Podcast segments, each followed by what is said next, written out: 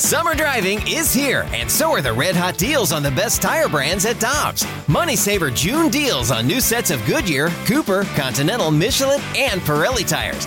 Click on gotodobbs.com to find your next set of tires today. Before history is written, it's played.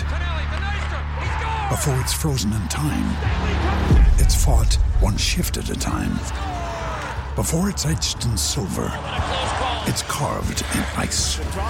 What happens next will last forever. The Stanley Cup Final on ABC and ESPN Plus begins Saturday. Get ready for winter driving at Dobbs Tire and Auto Centers with super deals on tires, including up to $200 on new Goodyear tires, plus oil changes, brakes, batteries, and more. For value and savings, click on gotodobbs.com today.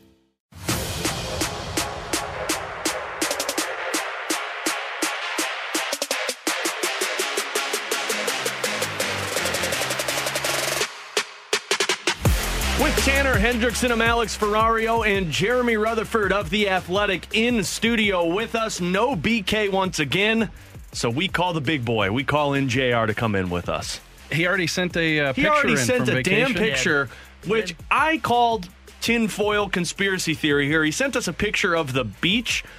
We all know BK doesn't like to go to the beach. Facts. Doesn't like sand, doesn't like sun, doesn't like salt water. So you know he's sitting by the pool in his hotel room, like at a Holiday Inn. He's next to his pool. So I think this is just a picture off of a brochure. Yeah, he's in the hallway at the hotel and he says, Hey, sir, are you going out to the pool? Could you take my phone and take a picture and bring it back? Or he's at the airport still because he got it BKO'd, and so he just took a picture of the the, the picture of uh, the beach in the airport at uh, Punta Cana. The ad for it. There the ad. go. He's on- in front of the television. We all know he's down on the beach. What's his objection to the, the pool, the ocean? The... He doesn't like salt water. He doesn't. He, what did- What did he say? He doesn't like what's underneath you in the ocean. Yeah, something like Something that. I like can't remember. that. I can't remember his exact quote, but it was one of those that I kind of rolled over laughing when he said it because I was just like, "That's that's." I mean, just- look, I'm not a big ocean guy either, I but at least the I'm going to ocean. go to it. Yeah. Even if you don't like the ocean, though, he's sitting on a, a bunch of cash he just got from that wedding reception. I think I'd be sitting in the sand It's with true. the I saw toddies his coming. box of all of the letters.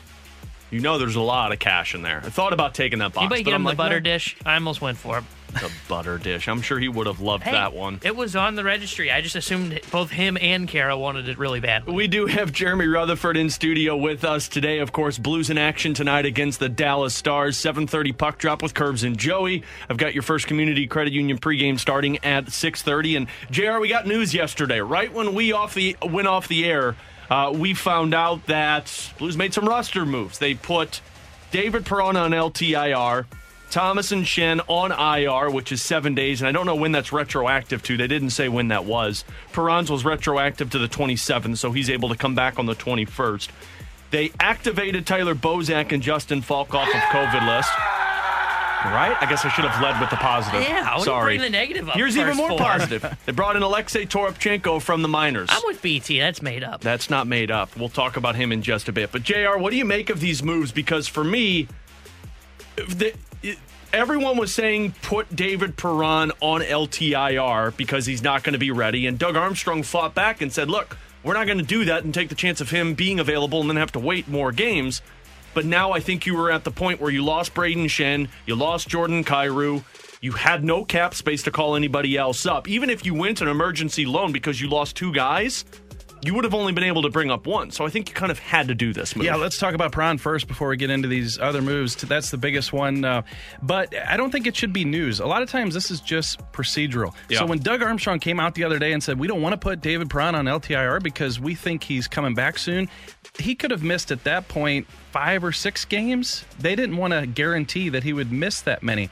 That was before the Jordan Kyrou injury. That was before the second Braden Schenn injury. Now that's changed things. And so you go day to day. If you're Doug Armstrong, you have a couple more injuries. You need to put a full lineup on the ice tonight. In order to call up Toropchenko, they needed to put David Perron on LTIR. They did. He'll miss three games. It doesn't mean he had a setback. It doesn't mean his career is over. It doesn't mean anything like hmm. that because it is retroactive. So he's going to miss three more games, and that might end up being good for him and his situation. And in the meantime, they get to put a full team on the ice. Well, think about it too. He's able to skate. He's had no opportunities to practice with this team because they basically played every other day. With these three days or three games you're going to miss, he's got Wednesday, Thursday where he's able to practice with the guys before they play Friday against the Dallas Stars.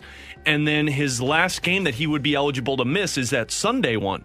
And that's a three game road trip. So you get some practices in, you go travel, and then you're eligible to come back in those final two games on the road before you head into the Christmas break. Yeah, and the other thing to keep in mind here, Alex, is that you know how the Blues, when they've had an injury in a game, they have to play the next game shorthanded because they're not allowed to call anybody up for cap reasons. Right. Well, if David Perron goes in too early, let's say he goes in a couple games ago and he gets hit and he has to come out of the game. I realize that could happen in two weeks just as much as it could happen the past couple games, but that would force the Blues' hand to play shorthanded the next night. Well, and So- correct me if I'm wrong. If he gets injured in that game that he comes back, you couldn't retroactive LTIR to the 27th. You would have to retroactive to the one that he just played. Good point. It's when he plays. And so with uh, Schenn and Thomas, who went on IR, yeah, those are retroactive to the last time they played. So Yeah. that would have been the situation with David Perron. If he plays, then you can't retroactive all the time that he's just missed. So they've done that now. They're not jeopardizing putting him on the ice. He gets hurt. Now they got to play short. It allows them to put a full team on the ice, as I said tonight in Dallas, and then he misses three games. Meantime, they get the cap space. And if you are going to take another positive from this, Jordan Kyrou didn't go on an, on injured reserve, which tells me at least his isn't as severe as maybe we would have thought it was. So at least you take a positive from that one. We have no idea if he's going to be in the lineup. They skate um, in about 20 minutes, so we'll find out once they start practicing. But um, but with Jordan Kyrou, with Braden Schenn, with Robert Thomas, with David Perron, so that's the LTIR. You open up some cap space and you get guys off of COVID. Tyler Bozak, Justin Faulk activated. I would imagine Jordan Binnington's going to be activated later on today. Um, how do you? Uh, I'm wondering how you implement these guys into your lineup because Doug Armstrong said that the fact that they're picking up points gives them the opportunity to be cautious with these players and not rush Tyler Bozak and Justin Faulk back in. But with the roster moves, with the unknown of having a full roster, if Justin Faulk, if I know him like I know Torey Krug, I would imagine he's going to be the one that's going to be pining for, look, I'm ready to go back in. Yeah, I think it's going to be individual basis. I think it's going to be a situation. How does each guy feel? But you're right. Uh, you know, Justin Faulk, he, you know, reminds me of a guy like Torey Krug. He's going to want to get back in there as quick as he can. But we have to remember, and I wrote about this the other day, is you have to treat each one of these like we don't know what happened behind the scenes. Yeah. We didn't know that Torey Krug was feeling great and could play the first game that he was eligible to play. We don't know what Jordan Binnington's felt like, you know, the past 10 days. So can he play uh, tonight? Can he play Friday? We don't know that. But I think once you get these guys back, you know that you're going to start to get them back in the next couple games. I, I think that's a pretty safe feeling with the Bozaks, with the Justin Faulks, and with the Jordan Binningtons. So you'll find out later on if these guys are in, and we'll uh, we'll do the Lions game a little bit later on to find out what this team looks like. We haven't done that for like. no, no cheating, boys. Yeah, no, we haven't done that for like two weeks because, well, frankly, this team hasn't had normal lines in like two weeks Hasn't to figure 12 out forwards, what, once in the last Haven't two been weeks? able to guess when you have one forward on the and- forward line. It's always ruined because they have to make the roster announcement of because of all the guys are going on COVID. So we go, oh, well, great. Now we know what's going to happen already. So the other one that we'll talk about is uh, Alexei Toropchenko. We mentioned this on the crossover with Danny Mack, Jr. Um, this is a 22 year old winger for the Blues. He was drafted in 2017. He, he played in the KHL last year because of the uh, non AHL season because of COVID. Before we talk about what to expect from him, let's hear from Tim Taylor, the director of player development for the Blues, talking about Toropchenko during preseason. It, it's, a, it's a type of league for a defensive player that, that can really excel and, and, and, and really hone his game. And for Toropchenko, gave him another year of, of under the belt of team concept and, and understanding what it's going to take to be a pro. But at the same time, playing the KHL, um, he, he got to play a lot more minutes against a little better competition that would have been at the AHL level. So we're really excited about him. Again, he's a guy that I feel um, that's very close. I think he's going to give us games at the NHL level this year. Um, he just needs to to uh, really get a little bit a little bit better in his own end on the boards uh, and, really details. But he's a good hard player. He works hard and he's a big body. Uh, he's a good skater, and uh, you know he, he actually plays a, a lot more physical than you would think. Nine points in 22 games for the Thunderbird. He's tied for third in goals with five of them. And that last part, Jared, is what gets me with this Alexei Toropchenko. We've seen the guys from Springfield come up and have an impact. Nathan Walker with a hat trick. Uh, Dakota Joshua picking up multiple multiple point games. But he brings a little nastiness to him. and that has worked for Dakota Joshua. Logan Brown has brought some nastiness going to the front of the net. Nathan Walker's gotten a little chippy in his game.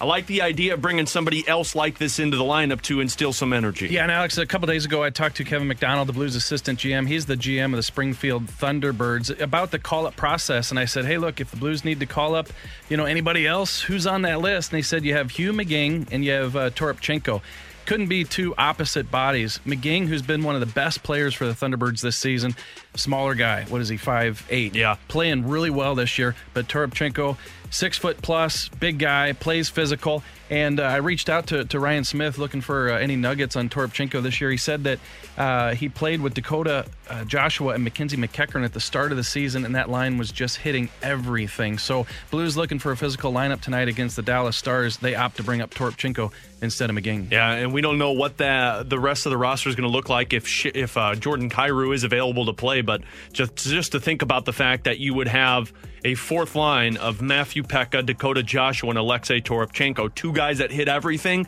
and another guy who was one of their points leaders in the American Hockey League. Might be something beneficial for this team against a Dallas Stars team that also likes to hit everything they have in their sight. Going into the, the year, I thought that that would be a good fourth line in December for the Blues to use against a team like the Remember Dallas when, Stars. when they won the cup and we all said, raise your hand if you thought Jordan Binnington was going to be the MVP of this team this season? That's what I feel like right now with this Blues team. Just I amazing. told you Husso's going to be the MVP this year. Well, he um he's out for at least the next week. So MVP on the injured list. He's Tanner Hendrickson. He's Jeremy Rutherford of The Athletic. In for BK, I'm Alex Ferrario. Your time check is 11:16. Brought to you by Clarkson Jewelers, an officially licensed Rolex jeweler. Coming up in 15 minutes. Where would this Blues team be without Pavel Buchnevich and Brandon Saad? And are the Blues being overlooked nationally? We'll get into that in 15 minutes.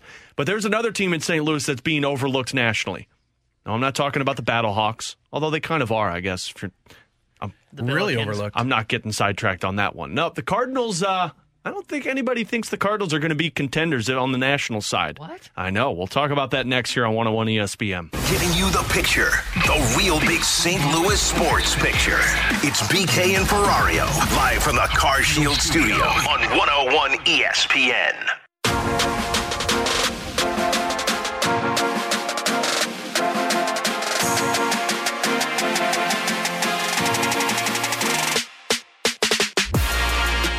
With Tanner Hendrickson, I'm Alex Ferrario, Jeremy Rutherford of The Athletic in for BK today.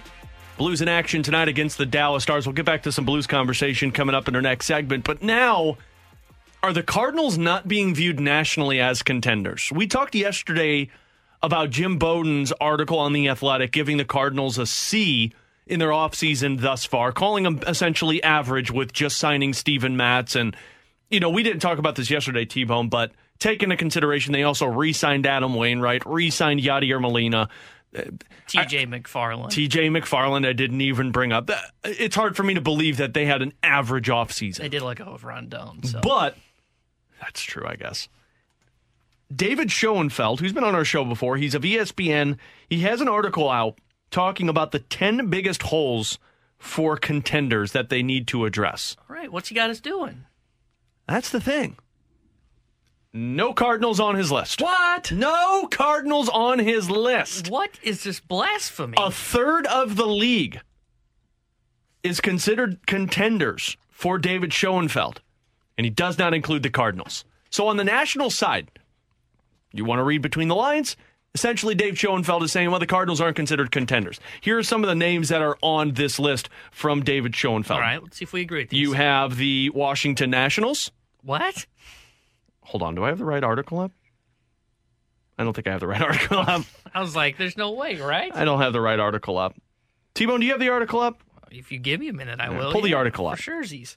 Well, Uh, but I know the Yankees. I was going going to to say, let's take a couple of guesses on this one. The Yankees are going to be on there. The Red Sox are going to be on there. The Toronto Blue Jays are going to be on there. right, here we go. Dodgers. Dodgers are going to be on there. We've got the Yankees, the Braves, the Dodgers. You've also got the Blue Jays, the Tigers, after their uh, kind of splash in the offseason so far with Eduardo Rodriguez and Javier Baez. The Mariners, who have been linked to a bunch of names.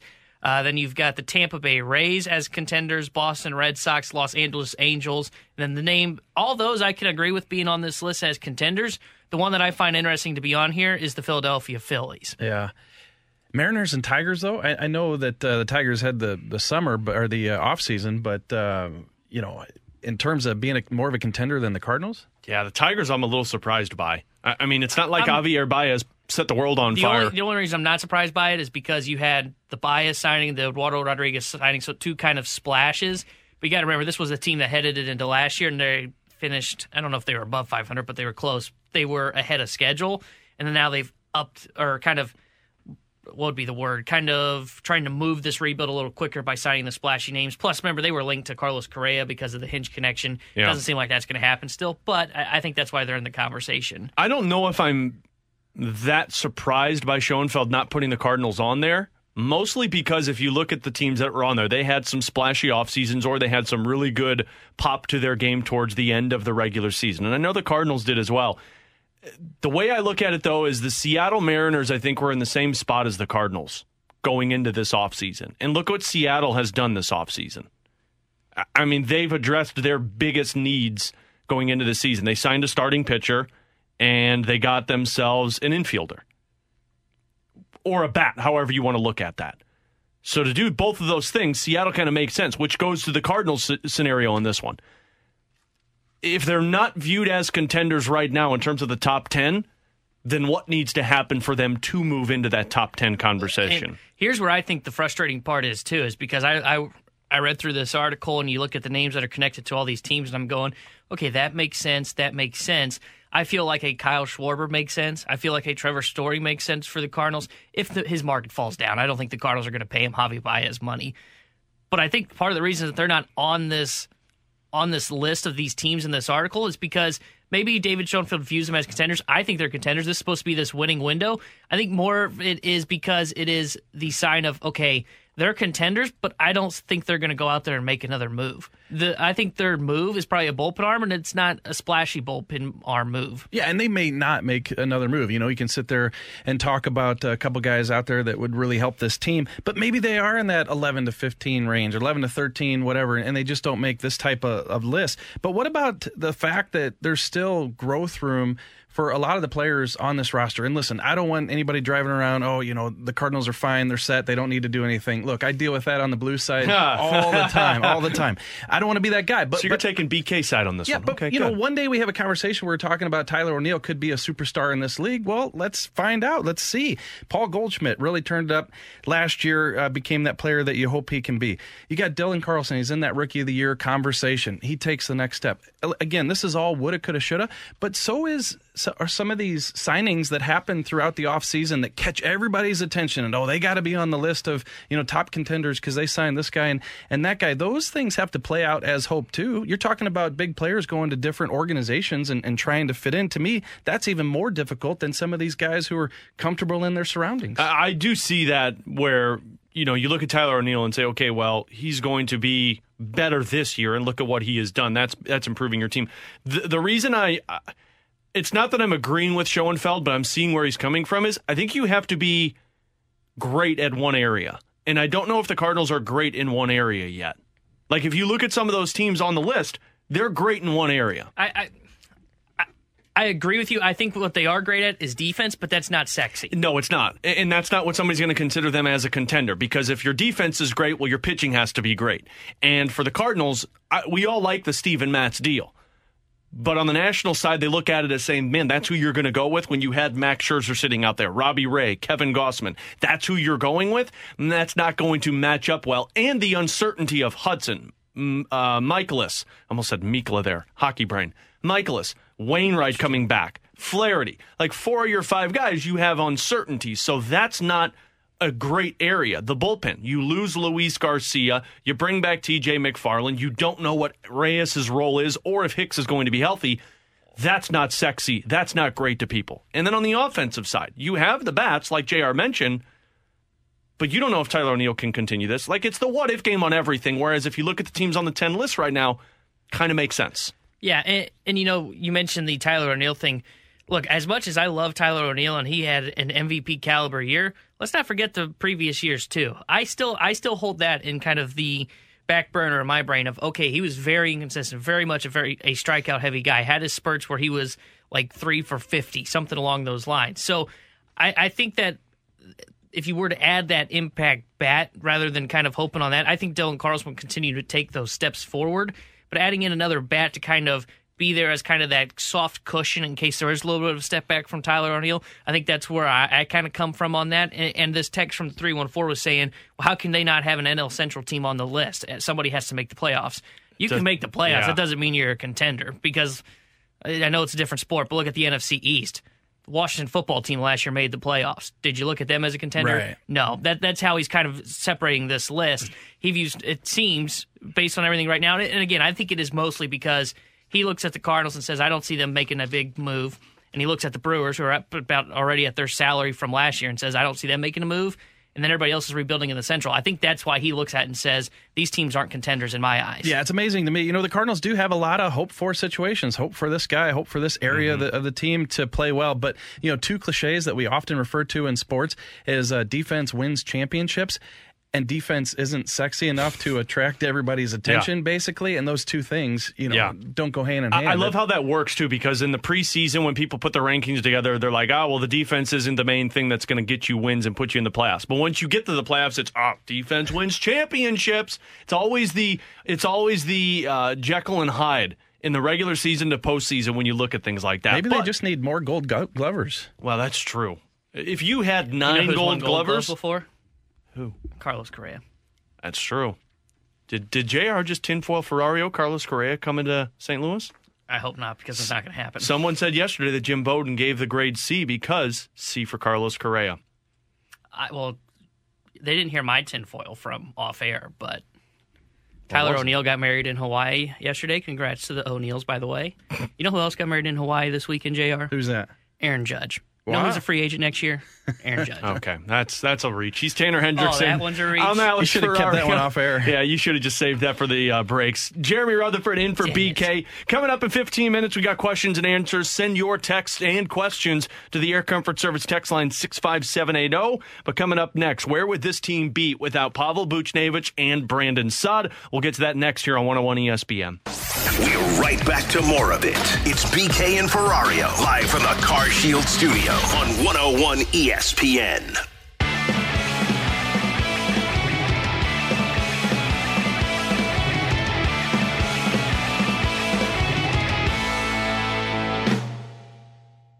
With Tanner Hendrickson and Alex Ferrario, Jeremy Rutherford of the Athletic Blues Insider in studio with us today for BK. You heard T Bone's Sports Center update.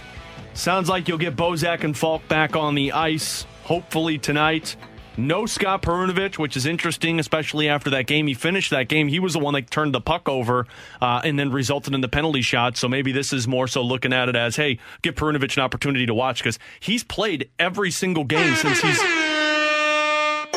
Lace them up.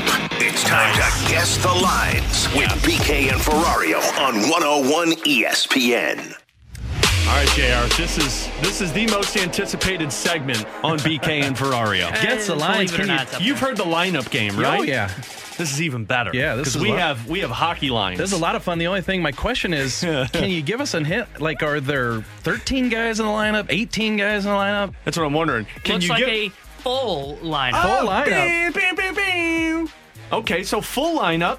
You know Braden Schenn's not going to be available, nor Robert Thomas, nor David Perron. Those guys are on injured lists. And we're not sure about Kyrou, but my guess would be no. My guess you're not going to see Kyrou out there. All right, let's do Okay, so we're going to do this. So, JR, we're just going to go line by line forward defenseman, goaltender, and then T Bone's going to give us the ding or he's going to give us the buzzer. Ready? All right, I think Let's we, it. I think we start the top line. Yeah. I think that line stays the same. I think it's going to be the same. And, you know, Logan Brown has looked good, Uh-huh. and he played on that top line the other night with Saad and O'Reilly. I know that Craig Berube likes to balance things out. So you might say, hey, we need to throw a Tarasenko up there. Uh, but I think that Craig Berube is going to keep Logan Brown up there. So, Alex, I'm going to go Saad, O'Reilly, Brown. That's where I'm going as well. Show us the uh, ding, T Bone. Oh, right. yeah, look at JR just coming in 100%. Okay, All right, your turn. the Russian line, the Buch, uh, the Buchenkchev. The, oh, see, I, I just messed it up. The Buchenkchev It's okay. line. It wasn't very good anyways. No, it was rarely very good. The Russian line's not going anywhere. Barbashev, Buchnevich, Tarasenko, that has been one of their best lines all season. I'll sign off on that. Yeah, that's not going anywhere. Show me Buchenkchev. Curves wanted to go with the VIP line. Come on. You know, it's a bad nickname when you can't even say it. That's true. That's true. But you know what? Maybe I- I'm missing 17th and I can say it. Let's look at this third line. Uh, I This is where it gets interesting. Well, first of all, the team MVP, Nathan Walker, Amen. Amen. getting there. So that But- line Sunday was So that's Schenn, Walker, Sundqvist, Schenn, and Walker. Sundqvist, uh, Okay. Mm-hmm. and they're without Braden Schenn, who's on IR, but Tyler Bozak's coming back. So do you play Tyler Bozak there, or do you put Dakota Joshua there, That's a good question. You know, with or Matthew Peca? Matthew Peca is a centerman, and you Yeah. got two big bodies that are already on that line. But I think the Blues would stick with the guy who's had more experience And similar to Braden up the Schenn middle. style. Yeah, I mean, Peca's in the lineup, but um, I would think he'd be on that fourth line. So it is a good question, though. Do you put Joshua up on that third line or Tyler Bozak? Bozak just coming back from COVID. I'm going to go with Bozak. Just the, the trust factor is there, I think, with him. I think I'll do that as well, and I'm more so looking at that fourth line, which we'll get to in a minute. But I think it makes more sense to to triple up with Springfield guys. So yeah, I think Bozak, Walker, and Sundqvist on that third line. Oh my All God, right, three for Jr. Look at this. So now this is just smooth sailing for the forwards. I think you got Toropchenko, Joshua, and Peca, right? Yeah. Unless Kyrou, but you said Kai, or did we not confirm? Kyrou, Kyrou not on the ice. Okay, so Not on Kyrou's ice. not on the ice. All right. So I think it has to be that, unless and you said full roster. So what do you think here? I think I'm going to go. Toropchenko. You're going him on the left. I think I'd put him on the left, Peca or Joshua on the right, and Peca in the middle. Yeah, let's go Joshua in the middle. Let's go Peca on the right. Like I said, they experience a trust factor with Joshua up the middle. So Toropchenko, do we hear Toropchenko on the left, Joshua in the middle, and Peca on the right? T-Bone? Oh, look at this. That's 100% that. for JR and Ferrari. Okay, now we get to the D. This will be good. Mikkola Parayko. Thank you. My uh, my, Mikkola and Parayko.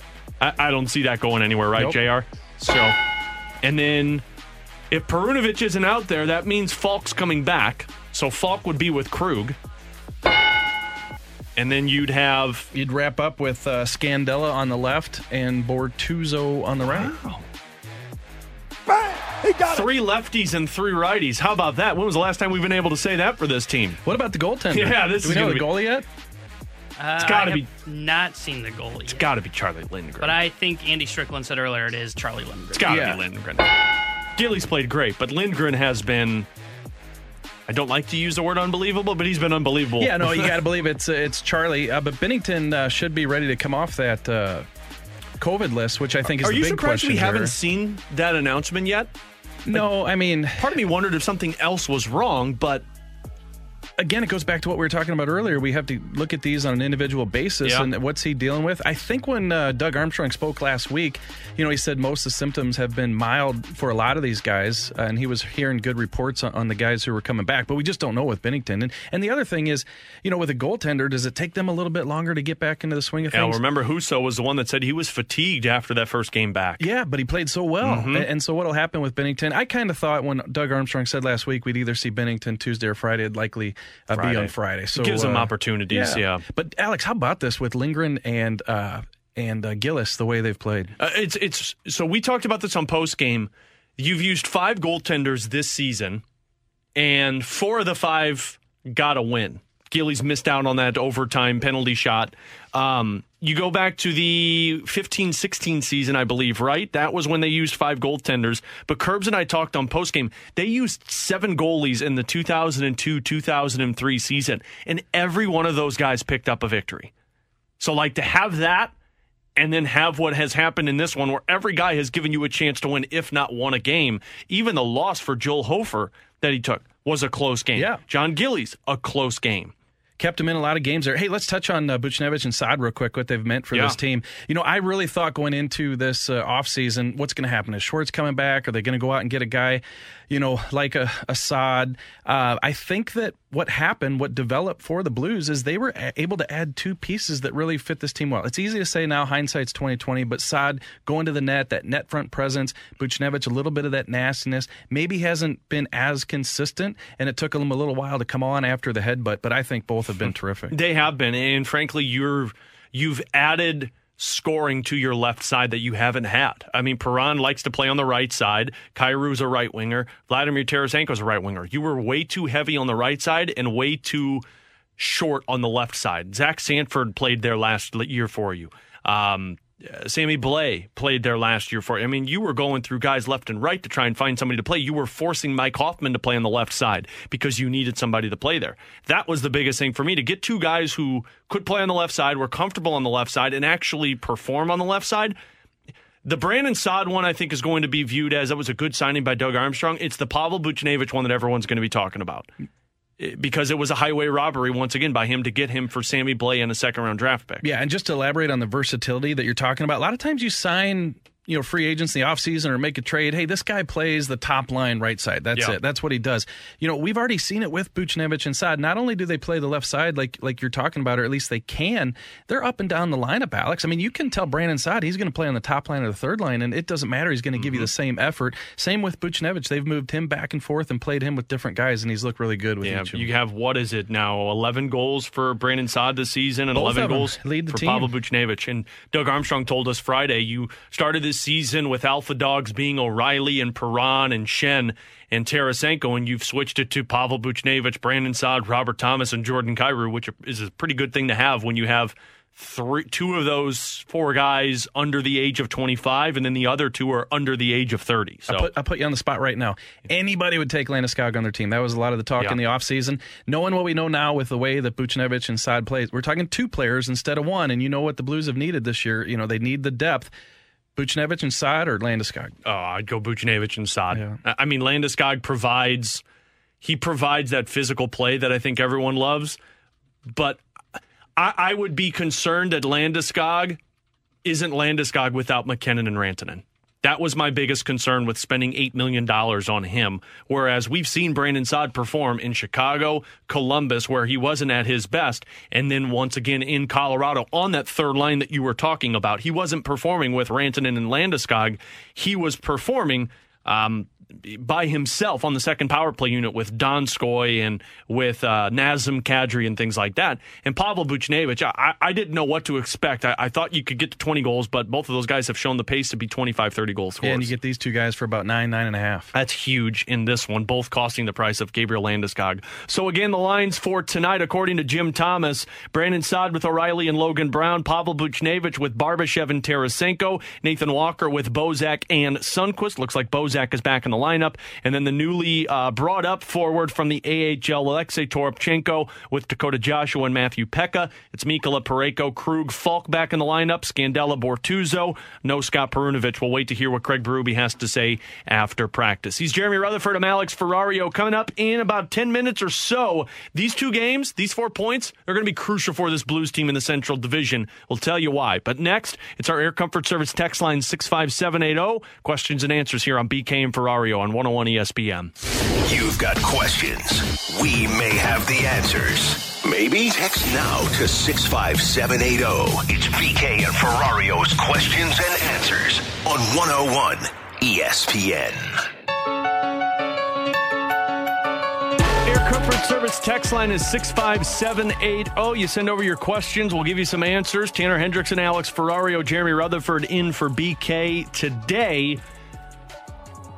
And if you missed it in our last segment, it looks like Tyler Bozak, Justin Faulk will be returning to the lineup tonight. Not confirmed yet. We're waiting for Craig Berube to speak with the media. Once that's confirmed, we'll keep you updated of it. But it looks like they'll have a full roster for this one tonight. So let's start with this one then. From the 636 boys, what are the realistic expectations for Justin Faulk? Can he go back to being a number one, number two defenseman for this Blues team? I think so, Alex. I think that Justin Faulk has uh, his start to this year has been similar to the way he played last year for this team. Look, there were some deep concerns about Justin Faulk and that long long term contract after that first year. But to me, the thing that I've learned about Justin Faulk, he is such a competitor. I mean, it's night in, night out. Not a small guy, but not a big guy either, but plays big. And so, you know, there's only a handful of number one defensemen in the league. You know, what four or five really upper echelon good Yeah. ones, and he might not be one of those. But to me, he is a really good number two. Yeah, that's kind of where I'm at with this one. And I, I don't know if he'll play the 24, 25 minutes that we're used to seeing him log, kind of like Colton Parayko. But eh, I mean, when Torey Krug came back, I think he played like 19 minutes that first game back, if I'm not mistaken. So I, wouldn't be surprised to see Justin Faulk come back, especially the fact that he's playing with Torey Krug. That tells me that they're putting him right back in the spot that he was. And Doug Armstrong did say that they had light symptoms, the guys that were on the COVID protocol list. So if that's a benefit, then hopefully that will pay off for the team too. Yeah, and to answer the question, you know, how much he's going to play tonight, we don't know, but uh, indications, you know, if he's in the lineup, he's going to play. I don't think they're going to be holding him back at all. Yeah, I like this one from the 314. More surprising Blues call ups or Cardinals pitching additions this year? Cardinals pitching's additions this year. So I'm Mats, thinking assuming, Lester. No, no, no, no. Oh, This I past year. you're saying. So I'm thinking of the season. So Lester, Happ, Mc, uh, McFarland, Garcia. Um, trying to think who's the other. Oh, your guy, LeBlanc. And he was awesome. I can't believe it. So, so yeah. Who who was who would be more impressive, T Bone? Because you were all for those additions.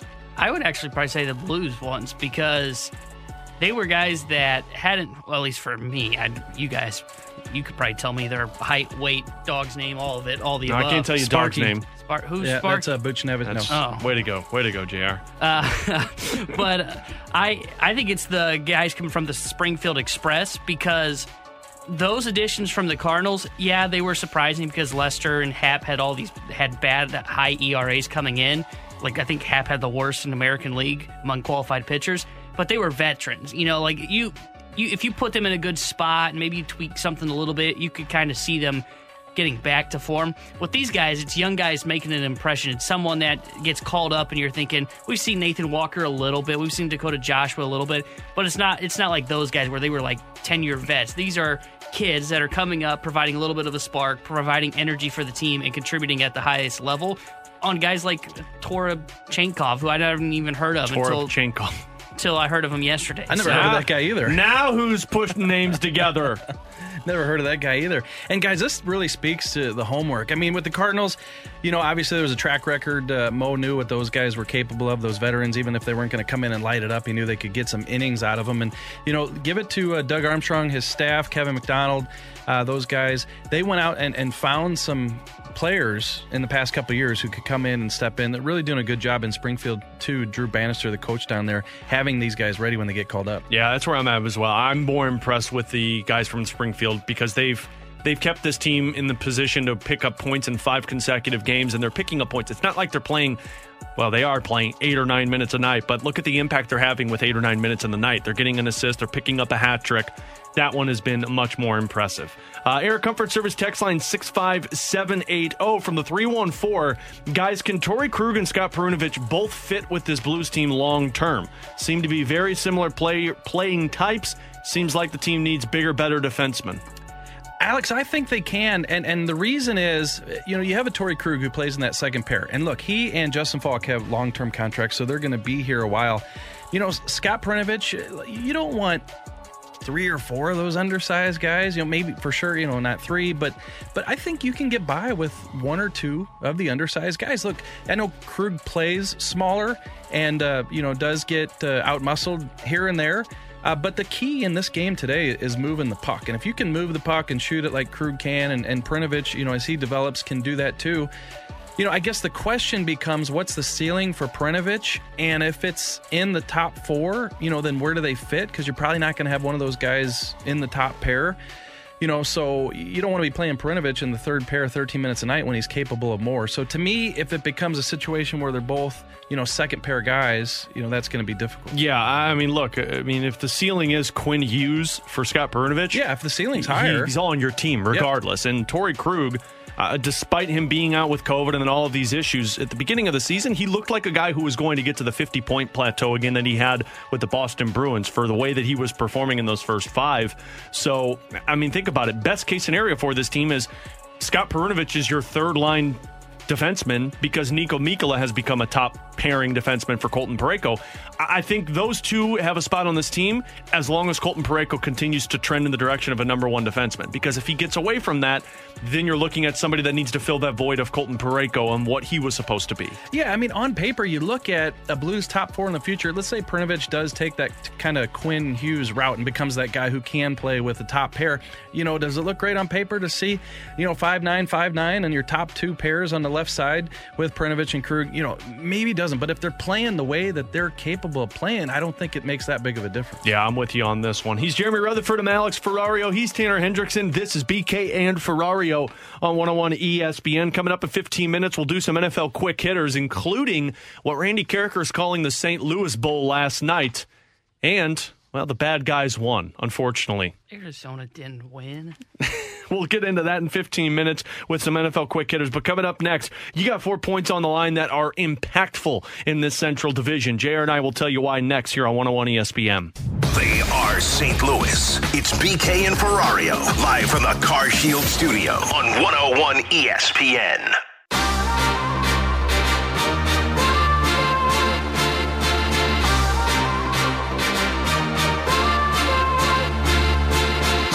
Central Division's not getting any easier for the Blues, and frankly, they've all remained fairly healthy with the exception of the Colorado Avalanche. Like, Colorado is the team that has been hit more.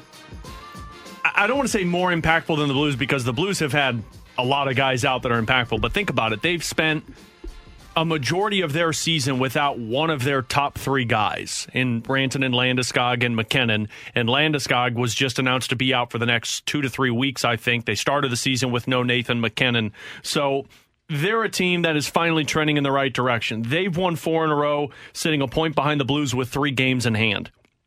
You got the Wild, who are sitting in first place with 39 points. Nashville with 35, which, frankly, JR, they are the most surprising team, in my opinion, in the Central time. Division. Winnipeg with 31 points in a game in hand. And then you got tonight's opponent, the Dallas Stars. And the Blues have two against this Dallas Stars team tonight and then Friday on home ice. That's four points up for grabs in the Central Division that is going to be really tight. And before we get into why those are important, let's hear a little from Doug Armstrong, president of hockey operations. He talked with myself and Chris Kerber about one, the difficulty of the Central Division, and two, why it was important for the Blues to pick up points when they did. Well, I, I would say that Colorado is is in my my opinion still the team to beat in our division. Uh, Minnesota, I thought was going to be good. I didn't think they the ability to push push out to this big of a lead this early. So there's someone we got to put in our crosshairs, and we got to we got to find a way to catch them. Uh, so I, I I'm impressed with our division. I think uh, Chicago got off to a very difficult start. They're playing more competitive hockey now.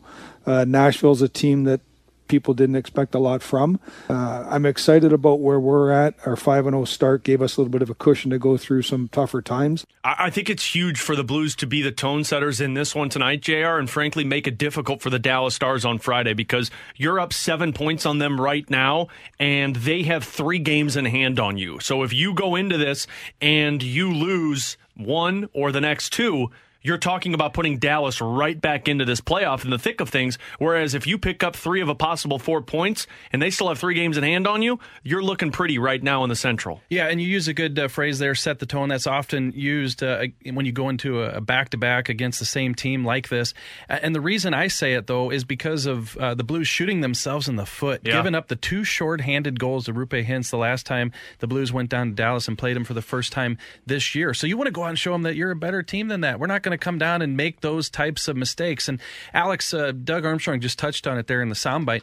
But the thing is, if you had the Colorados and those types of teams in the top three in the Central right now, and then you had some of the Nashville, Minnesota, Winnipeg, whoever, you know, fighting it out for the third spot and the wild card, you'd say, okay, well, you know, maybe it's it's playing out a certain way. But when you have Colorado behind you in the standings, and you know once they get healthy and have all their guys, they're going to make a look. They've won four in a row. Yeah. you know, without, Without their guys. without their guys, so they're going to be up in that top three mix. I like Minnesota. I think uh, the Wild are going to be there all year long. Nashville's won five in a row. They've been, as we said, uh, the biggest surprise. And they're a team that always seems to give the Blues fits when they play them. They Like do. Nashville always seems to pull out victories against St. Louis. They do. So let's throw Colorado in that top three mix and say they're for sure going to be there. Okay, well, who does that knock out? Does it knock out the Blues? Does it knock out uh, Nashville? The other thing is, you know, Vegas. To me, they're, they're a good team, even though they've gone through some some stuff this year, and I think they're going to be there towards the end. So that's going to be one less wild card spot for a Central Division team. Uh, so I think that uh, going into this series against Dallas, you, you really have to come out of this uh, with a couple points at least, and if you can come out three out of four, and it, it'd be uh, really good. But you know, the Blues are putting themselves in a good position by picking up points during this stretch because Alex, once they get these guys back in the lineup, they're going to be closer to that team Yeah. that I think everybody expected. Well, that's for the part for me. I think the, the the Blues deserve a lot more credit, and we should be talking more about what they've been able to accomplish. Like I mentioned in the last segment, you picked up five point or points in five straight games, going all the way back to that road loss against the Florida Panthers. And prior to that regulation loss to Tampa, you picked up points in the other two games. So you've been picking up points on a consistent basis that goes all the way back to that Chicago Blackhawks game where you lost in overtime, but you also lost that game with a full roster, and then from there it started to trickle down. The reason that these are so impactful is one, you're starting to get back healthy, and Dallas is going on the other way. They they don't have Roope Hintz, Radulov, or Kiviranta tonight for the Stars, and those are some players that seem to cause the Blues fits when they match up against them if you look at it in the sense of you've got three games in hand and you can pick up two points, and I understand it's so early in the season to be concerned about this, but the Central Division legitimately is a team that can have five playoff contenders in the Western Conference this year. Yeah, it, and, and and it is too early, but it's not too early. It really isn't because if you look, if the Blues would have sunk during this last stretch without those guys, we wouldn't even be talking about the Blues being in that mix in the top three right now. And Alex, to put it in perspective, you just went back to that Chicago game. The Blues are five, one, and three in their last nine games, and that's playing without a majority of their roster. Five, one, and three. I went back and looked it up, Alex. Five, one, and three in that stretch. That's uh, 13 points. That's the fourth most. It's tied for the fourth most in the league in that stretch. So you were without half of your roster, basically. What now? It's up to about 12 guys. Yeah. And you got 13 points out of those games, fourth most in the NHL. Yeah, and that that's where it's so impactful with this. You know, the one that I'm going to be really intrigued by in the Central Division, Jr. When it happens, is the matchup that the Blues have against the Minnesota Wild. If I'm not mistaken, didn't the Blues win six or seven games against them last year? Pretty good. Yeah, I don't have the record in they- front of me, but really good. they really beat up on the Minnesota Wild, where it seems like they match up against this Blues team. And that's where it comes down to getting health back on your side. You're picking up points now, they're picking up points. You focus on these two Dallas Stars game, where if you think about it, you get Falcon Bozak back tonight, potentially get Brayden Schenn. Uh, not Brayden Schenn, potentially get Jordan Kyrou back for Friday's game and Jordan Binnington. And then you're looking at next week when you have a couple of Central Division opponents where you get Binnington, Schenn, Thomas, Husso back. You could be looking at a full roster by the end of December. By that first game in the Winter Classic, which no coincidence they're taking on Minnesota for the first time, you could be looking at a full roster once again for this Blues team. Yeah, and I'd throw a little caution in there. You just don't know with guys like uh, Kyrou. You hope you know because he didn't go on IR. It's it's not as much. You know with uh, with uh, Thomas, I reported the other day a, a hip injury. You know they have to rest him. He's going to need some time. We don't know how long he's going to take. And then with uh, Ville Husso, you know the injury, what we all think it could be, uh, you know, is tough for a goalie to come back from. So I, I think that uh, we'll throw a little caution in there, but nonetheless, they're, they are getting guys back. And hey, look at the bright side, Alex. Who's left to get COVID? There aren't, there aren't that many guys, right? I mean, that's very true, actually. You're at the point now where it's like, well, nobody else can get it. So, by the way, they went 7 and 1 against Minnesota last year. Yeah. And that one loss was an overtime loss. Well, and I think you can uh, thank Mike Hoffman and, and putting him up on that number one power That's play very unit true. for some of those wins. Very true. And uh, update uh, from Craig Berube. Scott Perunovich is out of tonight's game with an illness. It is non COVID related. So Yay! Yippee. That's good. He's Is that day the day. first time they've been able to come out and say something that a non-COVID related. I think that's the first time we've had an illness that's not COVID related. But uh, so no Scott Perunovich for the Blues. And let me double check. I don't know if it was officially confirmed that Bozak and Krug are Bozak and Falker. No, so it's not confirmed yet from Craig Berube. So we'll get you an update once that is confirmed. Coming up in 15 minutes or so, Jack Flaherty. Is he deserving of a contract extension this offseason? And if not, where the heck does this Cardinals team go? We'll get into that in just a bit. But coming up next, our NFL quick hitters after week 14 concluded last night here on BK and Ferrario on 101 ESPN. Giving you the picture, the real big St. Louis sports picture. It's BK and Ferrario, live from the Car Shield studio on 101 ESPN.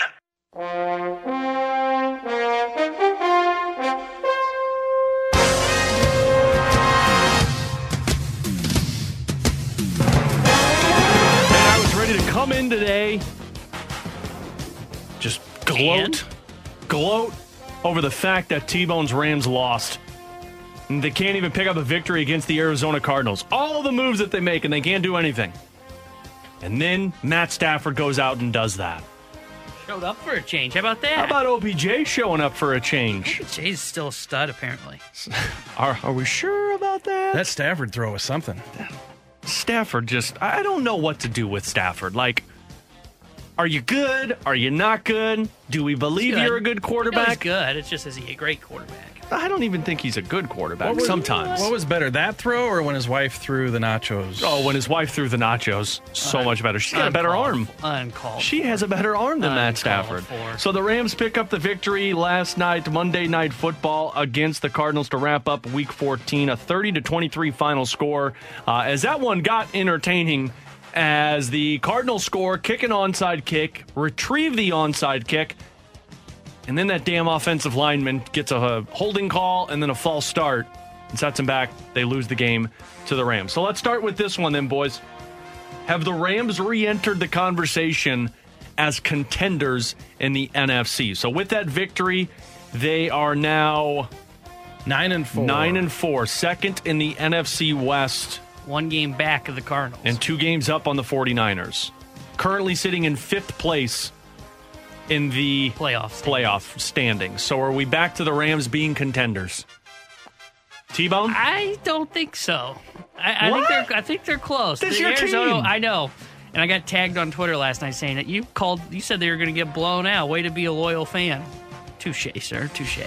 But I just cannot buy into this one performance against one really good team against the Arizona Cardinals. They played really well. I thought it was more of an off night on the Cardinals than it was anything else. Plus, the Cardinals, it's weird. They're, I think they're three and three at home, yet they're seven and zero on the road, which is a very odd statistic to have. Don't like their home stands or their home fans. I guess not. It's all going to come down to can not only is Matthew Stafford going to be able to play like that again, but they established a run pretty well last night with Sony, Sony Michel. I think he's And he- better than Darrell Henderson. I think he is too, and he's been he played well last week too. So I think it's going to come down to can they continue to kind of stick to that identity of we're going to run the ball, we're going to establish it, and then we'll get into that play action game. Remember when the Rams got away from that because Darrell Henderson couldn't gain five yards, then then they lose their identity and they struggle. I just don't know if they can contend with a team of like Tampa Bay. I know they've beat Tampa Bay already this year, but Tampa Bay's playing really good football. I don't know if they can beat Green Bay. I don't know if they can beat Dallas. They just beat Arizona, but they also got destroyed by them earlier in the year too. So I, I think they can somewhat contend, but I'm not going to say they would be a team that I'd say, yeah, put your money on them to win the NFC. Here's the thing, though. They're still a team that I just don't know what they're going to do week to week. Like they That's do that last too. night without Jalen Ramsey. And last night was really impressive because it was without Ramsey, without uh, another one of their depth corners. They were without two guys on the starting offensive line. Yeah. They were without Darrell Henderson. Like to do all of that against a Cardinals team, but then your next game is at home against the Seahawks. I could see the Seahawks winning that game. I, I think the Rams have one more victory under their belt, and it's the Vikings. Their other three, or I'm sorry, not the Vikings, the Ravens. The other three, I don't know about. So that's that's where I'm at with this one. Well, and to me, that's one of the biggest red flags in sports. When you don't know about a team Yeah. week to week, and when you are without some guys, you can come out and play like that, but you can't play like that Yeah. when, when you're fully healthy. Yeah, to me, I think this is a team that can compete. We saw it happen last night, but you know, two and two in the division. I, I just don't see, even though they have that win over Tampa, that they can keep up with those types of teams. Like, I, like I, if it's a team that I'm buying into, when they go into a week against an opponent, I sit there and say, yeah, they could beat this opponent. If I look at it the first glance and say, man, I think they, uh, the Seahawks can win, that tells me that I'm not all in on them being contenders. How many teams can you say that though about this year in the NFL? Because I think that's an interesting question. Because Well, I could say it talk about the how open it Patriots. See, I can say I'd it about the Patriots. Patriots. I can say it about the Chiefs. Despite the them there, Chiefs' too. struggles, I look at a, an opponent, and on paper, I'd say Kansas City can win the that Kansas City Chiefs? Yeah. Uh, You don't have to say that. You know, BK's on an island. He doesn't. I know. He won't hear you. I, I for some reason I've taken over the, the the Chiefs role since BK is out, and I don't like that about myself. But they continue to drag me back in. Um, I think the other teams I could throw into that, and I know Arizona lost last night. I still throw them into this I would, too. I think that was just a And- tough game for and, them and I know you night. can't do this because they're injured, but when at full health, I do that with the Tennessee Titans. At full health, At yeah. full with health. best running back in the Yeah, league. exactly. Way to go out on a limb there. Uh, what Yeah, can I, I say? think they can win this week. Well, what can I I, say? I would also throw Tampa Hot into this takes here, category. Tampa and Green Bay. I See, think there's Tampa- probably six teams that I can. Tampa, five teams I can. A say great that about. example is this past week on our on our 101 ESPN Pick'em challenge. I looked at the matchup between Tampa and Buffalo, and I seriously questioned if Tampa could beat Oh, Buffalo. I had no question. I thought they Yeah. would beat Buffalo. I, I Well, didn't have any faith that Josh Allen would beat Let's them. do this then. Who's your favorite? Oh, sorry, go ahead, I Jared. I like how Tanner starts out. Well, how many teams do you feel comfortable that you can say can win each week? And then now we're up I just to like listed 17 like teams. seven of them. Yeah, I'm half the league. five. I'm at five. All right, well, let's do this then. Who's your favorite in the NFC? Who is the favorite in the NFC right now? You mentioned Tampa Bay, T Bone. They're in second place. Packers in first place in the NFC. Who's the favorite? I think you got to look at Tampa Bay, mostly because I just don't want to bet against Tom Brady. They they got a good defense. They're playing good football. They got a good defense. They can stop the run. That's about it. Yeah, well, with Tom Brady having an MVP caliber year, that's all I need from the defense. So, I, I think I would take Tom Brady and the Tampa Bay Bucks. I, I thought about Green Bay. I just, I don't know. For some reason, I'm not 100 percent sold on them being able to beat Tampa Bay. I think it would be a very good close game, but I just feel like Tampa Bay could get the edge on them. And with Rodgers dealing with supposedly a broken toe, I, I, there maybe there's something there. Yeah, I, I I think mine would be the Packers. I, I just, for some reason, every, there's something about this Packers team this season that I sit here and say, man, it just feels like this is the year. With everything that's going on with Rodgers, now with the toe situation, and then the, what could be his last year, and for the way that that team plays, win at full health. I know they're getting some guys back now, but I think Green Bay would be my favorites. Did Jer. you hear that Rex Ryan bite? Oh my way? God, yes. And Ryan Clark like walking off stage because he couldn't contain himself. Rex Ryan says, I know a little bit about He toes. says I'm a toe expert when they were talking about Aaron Rodgers' toe. Yikes, yeah, Rex no, Ryan. I, I go with uh, T Bone on this one. I, I like Tampa Bay. Can't bet against Brady, and this the whole Green Bay thing. Uh, good team, but I wish it would go away. And Cardinals, I like them. I think they can contend. I just don't know uh, against uh, Tampa Bay. I hate that narrative so much. You can't bet against Tom Brady. But that's but that's the thing too is like I was looking at this uh, last night and I was going, okay, I get these teams are probably fairly well matched up on paper, but who's the quarterback that I trust to get it done in the biggest stage? Tom Brady's there. Aaron Rodgers has done it in the past, but Tom Brady's done it most. Like with with uh, Didn't Kyler Aaron Rodgers Murray. do it last year though against Tom Brady? It was just his defense couldn't hold the fort down. That's true.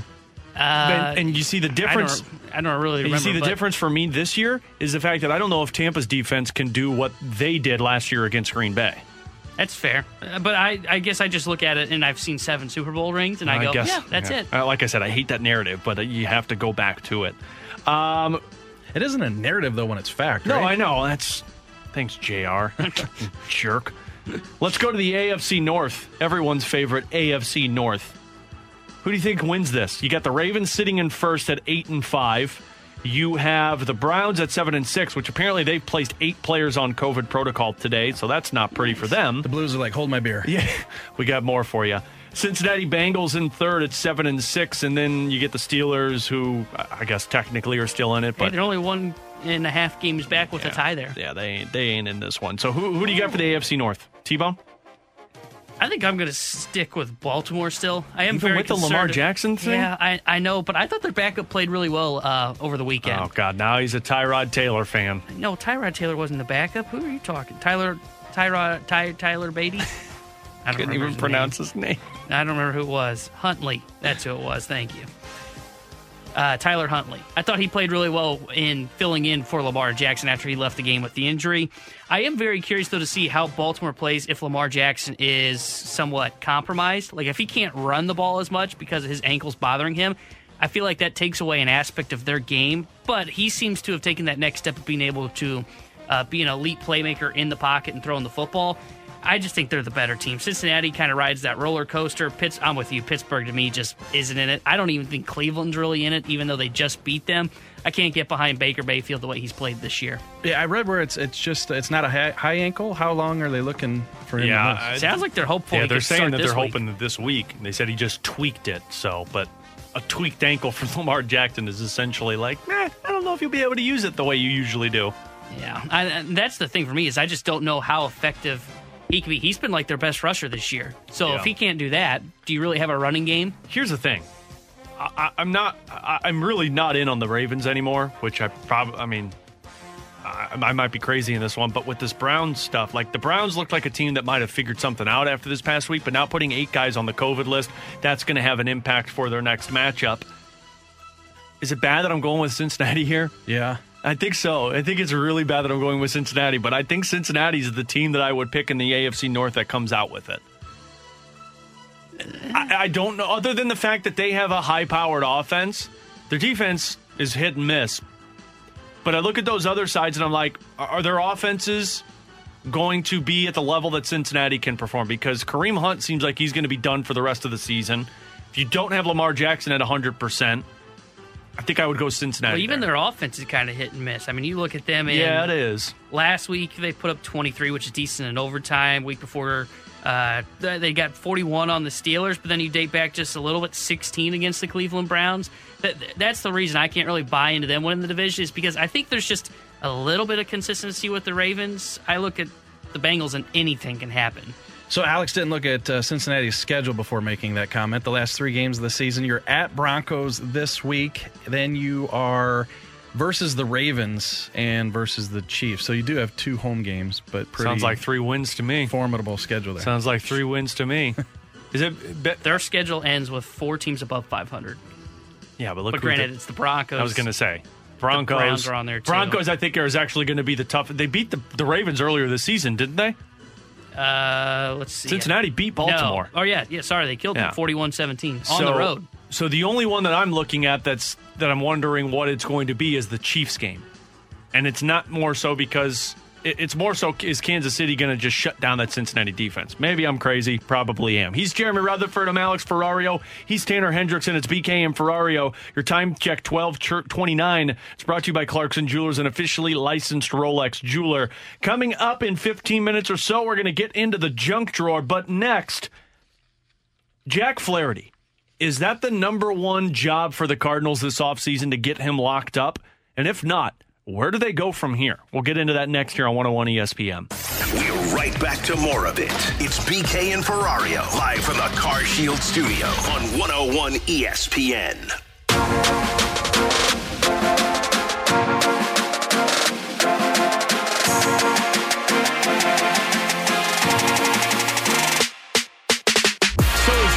Flaherty the number one priority for the rest of this offseason for the Cardinals? With Tanner Hendrickson and Jeremy Rutherford, I'm Alex Ferrario. Yes, we know the Cardinals in baseball are still in a lockout. There's still nothing going on. T Bone still cries every night because of this. It's okay. But when it gets back up, is Jack Flaherty the number one focus? We've talked a lot about extensions in the offseason. BK wants Harrison Bader locked up for 10 years. Uh, we, we've mentioned Tyler O'Neill as the guy, you know, maybe Dylan Carlson as the guy who gets locked up. T-Bone, you and I even tried to, to push for a Dakota Hudson extension. Yeah, we did. But what if, what if it's Jack Flaherty? What if Flaherty is the one that the Cardinals need to look after? You're coming off of a season where he was injured a majority of it, 15 games.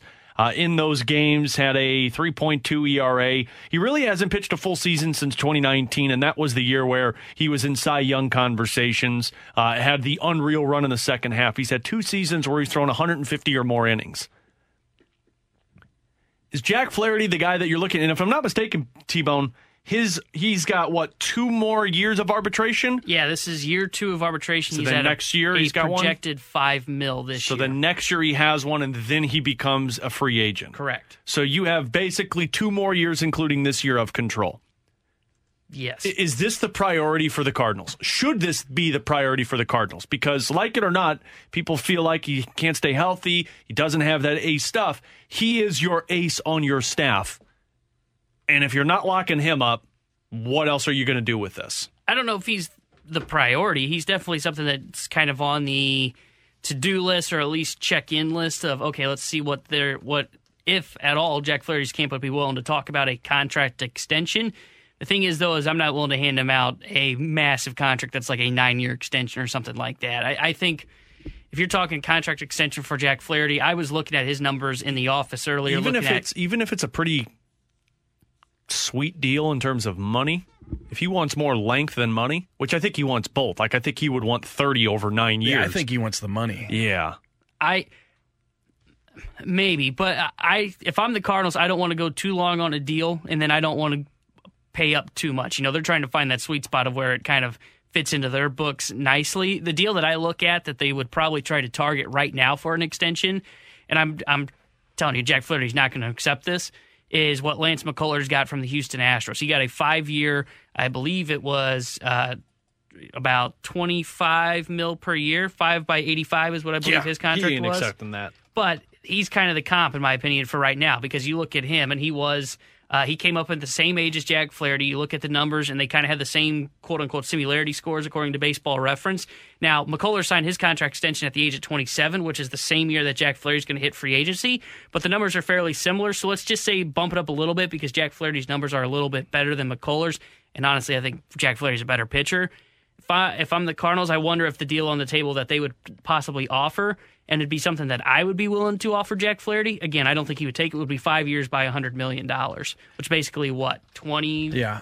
No, not twenty five a year. No, 20. Twenty. Too yeah. bad on the year.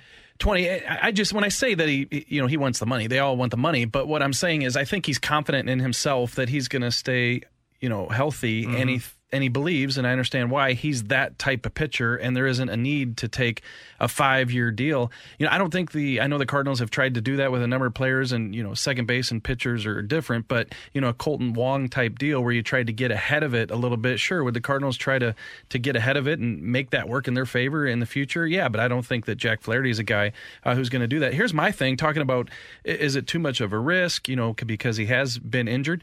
Who else you got? Yeah. Like that, that's the biggest thing to me. You can talk about all the reasons why this might not be a good reason to sign him longer than 5 years, but who else are they going to put their money in to be the front of the end uh, rotation guy number 1? I- I'm glad you said that. Mike Claiborne was on with Karraker and Smallman this morning, and he posed that same question. I don't know who that guy is right now. I, I think between now and the end of next year, a lot of things can can take place.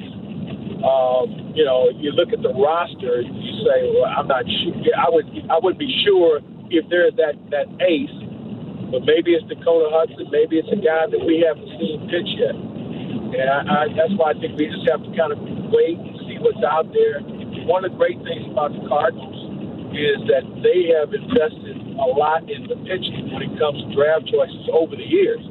And I think that's what makes them competitive is the fact that they've always been able to draft good pitching, whether it's the starters, relievers, and I think they'll continue to do that. Of course, it's Dakota Hudson. We all know it's Dakota Hudson. He's just waiting for his opportunity to be the ace. Okay. No, and look, Claves is spot on, and you're spot on, Jr. And, and you'd hate to, you'd hate to give this as the sole reason of this is why you have to lock him up because he is your ace. And a lot of people's rebuttal to that is, well, he hasn't looked like an ace other than one season. Here's the thing, though: is Dakota Hudson an ace? As much as I love the guy, I don't think he's going to get to that. Can Matthew Liberatore be that? Maybe, but uh, you're probably looking at three to four years from that with Matthew Liberatore taking that step. Like you could see him in the bigs this year, maybe next year in the rotation, but it's not just going to click and you're all going to all of a sudden be an ace in the rotation for the Cardinals. So if you're looking at a three to four window without having that ace, and you don't even know if any of these guys can get to it, and Flaherty walks, you're going to pay more to try and get a guy in free agency as an ace than you would to pay an internal option for you. And if you don't have that ace, if you have some guys where you know, Hudson's peak is a number two. Matthew Liberatore's peak is a number two. And then you got guys who filter in. Does that keep the competitive window open? I don't know. Yeah, and you touch on a, on a good question I want to elaborate on. You, you say that, you know, people will look at Flaherty and say, well, is he that guy? The one thing that I've learned in covering professional sports, and obviously it's a different sport, hockey, um, is that, you know, people just think that you can go out and get this guy. And I try to look at things a lot of times through the general manager's eyes. And, you know, they're doing that work behind the scenes, whether it be via trade or via free agency. And a lot of times it's not going to work. So, whereas you'd like this perfect situation, hey, if I'm going to put a bunch of money in this guy, I've got a somewhat of a guarantee that he's going to be that number one mm-hmm. for me. Sometimes you don't have that luxury. Sometimes you have to go into a situation and just say, hey, he looks like it. If he stays healthy, we've seen that he can be that. And we don't have any other options. And like you say, Alex, you know, it's going to cost more to go out and get that guy some other avenue.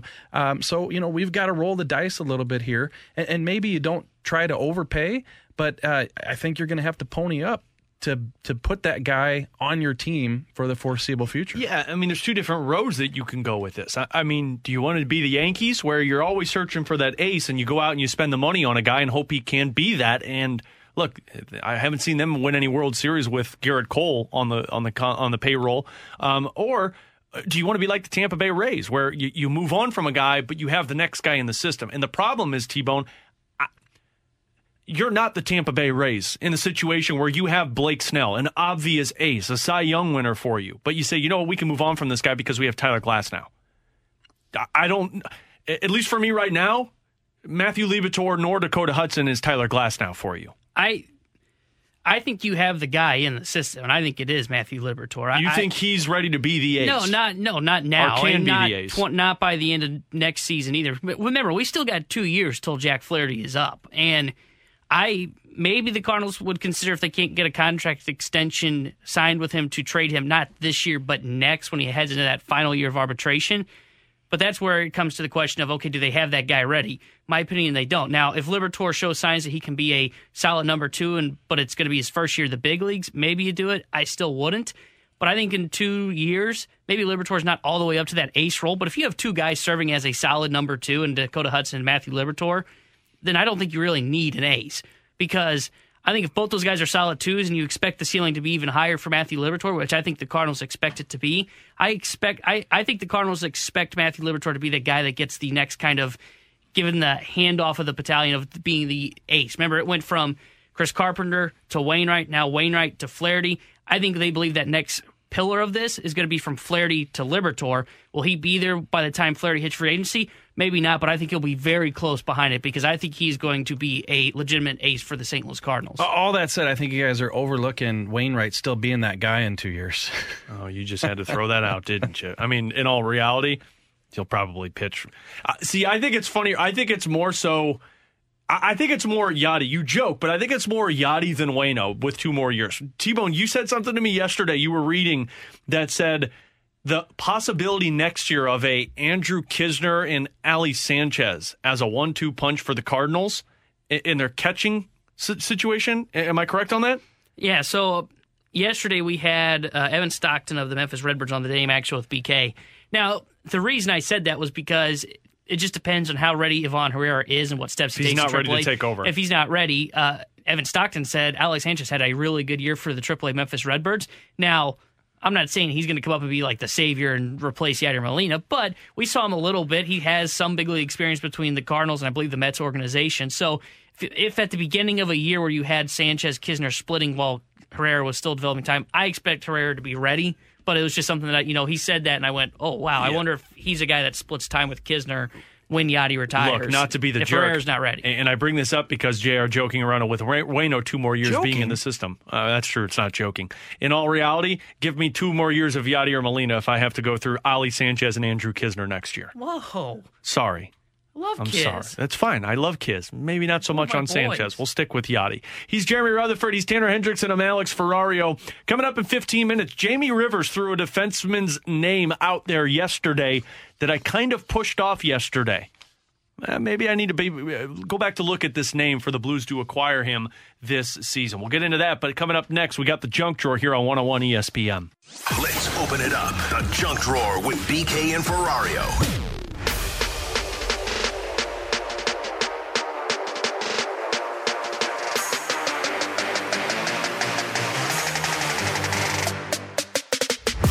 Into the defenseman conversation because there's a name Jamie Rivers brought up that the Blues could potentially trade for that I kind of pushed away yesterday. We're going to touch on him and a couple of other options coming up in our next segment. But now we dive into the junk drawer with Jeremy Rutherford and Tanner Hendrickson I'm Alex Ferrario.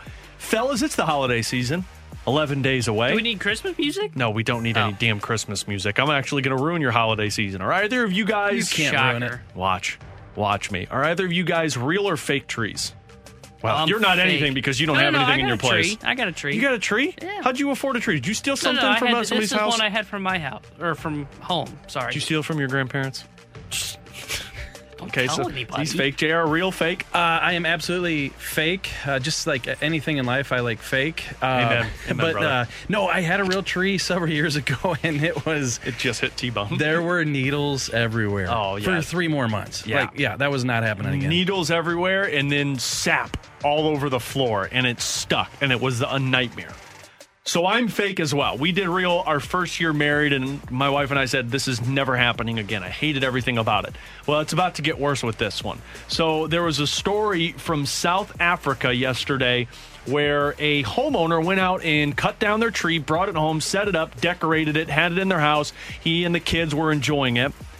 And then they started to hear some rustling going on in the tree. Saw a couple ornaments move. They're like, what the hell is going on? Yeah, it was a, a venomous, Oh. boomslang snake in their tree. And they posted a YouTube video of it. I hate snakes. Hate everything about snakes. Like nothing I can't even watch videos for it. I watched this video and this oh god, this thing stuck its head out and started to wrap around the tree and then lunged at one of the kids. I am not watching that video. I, I just pulled it. I got to turn it off. That right there, I'm done with Christmas. Now, now all these years I've been telling people I don't like the needles. I don't care about the No. needles anymore. Put needles all over the needles, carpet. put sap everywhere. I don't care as long as there's not a snake involved. That is awful. I've heard so many horror snake stories of them coming up out of the toilet. I flush a toilet anytime I use it, anywhere. Well, I'm glad. do you sit No, up? I'm, I'm talking pre pre flush. Oh, oh. Do you like sit up midway through and take a peek just to make No, I'm sure? kind of looking down midway through to make sure, but like it, it is it, and that happened. I don't even remember where it happened at, but it happened somewhere in Europe where the snake came up out of the toilet, toilet and bit someone in the in the no no spot. But like that puts fear in me. Now every time I see a Christmas tree, real or fake, I'm out. Did I tell you the time he might be listening? Uh, my good brother Sean, uh, he he was living with us for a couple years, and he knows that I hate snakes. Right? So what does he do? He goes into our office and changes the screensaver to this massive snake. Literally biting a guy in the face, like the top of his of his mouth, whatever Oh you want my to call God. it, is on his head, and it's underneath. And so you know how it is when you go into a office, you sit down, you you know, get in the chair, you grab the mouse. I touch the mouse, you know, that turns the screen on. All of a sudden, I'm staring at a guy being bitten in the face. the a hell out of yeah, here. so we kicked him out. You know, that Uh, was- that's smart. Yeah. Don't look at that stuff on the Yeah. computer. I saw something too where a snake came up underneath a car. A car was parked in big weeds. And the snake came up underneath and pushed its way through. And while the guy was driving, the snake's head starts coming up underneath, like next to the brakes and the pedals. I'm I'm glad I haven't had one of those stories. I've had two real close encounters with him. Once was that just walking in the front yard. I nearly stepped on one, and I stepped and I saw something move, and I looked. He was there. Then the other one was one time I our dog was outside, and I saw him like jumping around. Dude, I was like, "What the heck's he doing?" I go out there, and there's a snake. Him just lunging at the dog, and the dog's avoiding him. Other than In that, that though, sense, the dog is snake food, and I have to move on. But in your no, I, story, uh, you are wow. I, I'm sorry. It's, it's either me or the dog, and it's going to be the dog. in your story though, that's a cool ornament, right? No, it's, I It mean, moves. maybe if you like chop its Yeah, head it's off, then it's there for forever. no. Yeah, can you imagine opening up Christmas presents one morning? Oh, mommy, what did you get me? And there's a snake. I'm out on this one. As Samuel L. Jackson once said, I'm done with these mother blanking snakes on this mother blanking Christmas tree. T-Bone, what do you got today in the junk drawer? Well, I wasn't going to go here, but I had this one ready because you brought up Christmas and tried to ruin it for us. So I'll, I'll bring up the cheer. I'll bring the cheer back. Here we go. Here we go. Good boy. How if about you a, start singing a song. a couple in Germany set the record, world record, with the with their Christmas display? They had over 400 Christmas trees in their house and over 10,000 ornaments on display. Now In that their house? that is the Christmas spirit. How big is their house? Really? I don't know how big their house is, but over 400 trees, and they're all different too. You've got some that are just kind of the, I don't know if they're real or fake, but they've got the green, they've got the ones that are like the bright blue, already. It, it's fantastic. You just have to touch them to see if they're real or fake. Yeah, or You just ask touch the husband. because he's he's the one that you know he probably went and got it out of the garage. Yeah, yeah. I've told you guys that I live in Jefferson County. You live, well, you're not in Jeffco anymore. Yeah, it is Jefferson County. So years ago, we lived in this house, and the house next door had the Christmas lights up year round. And we're like, Unc, you know, what's going on here? So this is June. It's like 90 degrees outside, and my wife says, Hey, they're taking their Christmas lights down. And I'm like, Hallelujah, thank God. So here's what happens they took them down, painted their porch, and the paint was barely dry yet, and they were throwing them back up. Oh my god! Honestly, I respect it because, like, I got my Christmas stuff up at my place. I kind of don't want to take it down, and I'm the only one who sees it. So, S- screw you people that don't want You're, Christmas. to be you're up all that person, round. aren't you? You're Oh, the I've person that puts you. a trash bag I- over the Christmas tree and says, "I will bring it out next year." I've pretty much. I've saves time. I've pretty much told you that I'm gonna listen to Christmas music to the end of January, and then I'm starting once we get to uh, July 25th when we're six months away, or June 25th. Sharon me. texted in and said, "You guys are pretty w- are wussies against Hey. something that has no legs or arms. Grow a Here, pair." Sharon? Look, Sharon, you find me a man other than Jamie Rivers who likes snakes. Hey, Okay, like snakes, yes. But Sharon, I just want to let you know, unlike Ferrario, who was feeding the dog to the snake, I went around, I grabbed, picked up the dog, brought him in, went and got a rake, and then just chopped his head off there. So, unlike Ferrario, who would have ran, Dude, PETA's probably listening. Easy I don't that. think they're protected by. uh and that Ain't that pets? and that right there is why T-Bone is called the chick magnet, Jr. Because he'll defend dogs against Yeah.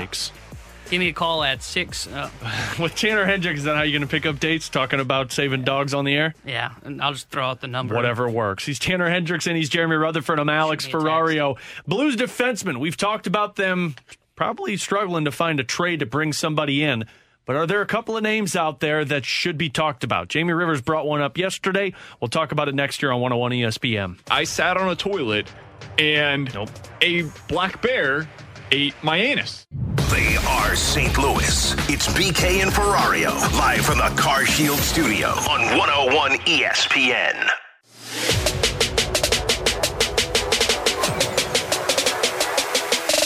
I think that the one piece that's missing for the St. Louis Blues in order to take that big step forward and to be a serious contender is that top four left handed shot D.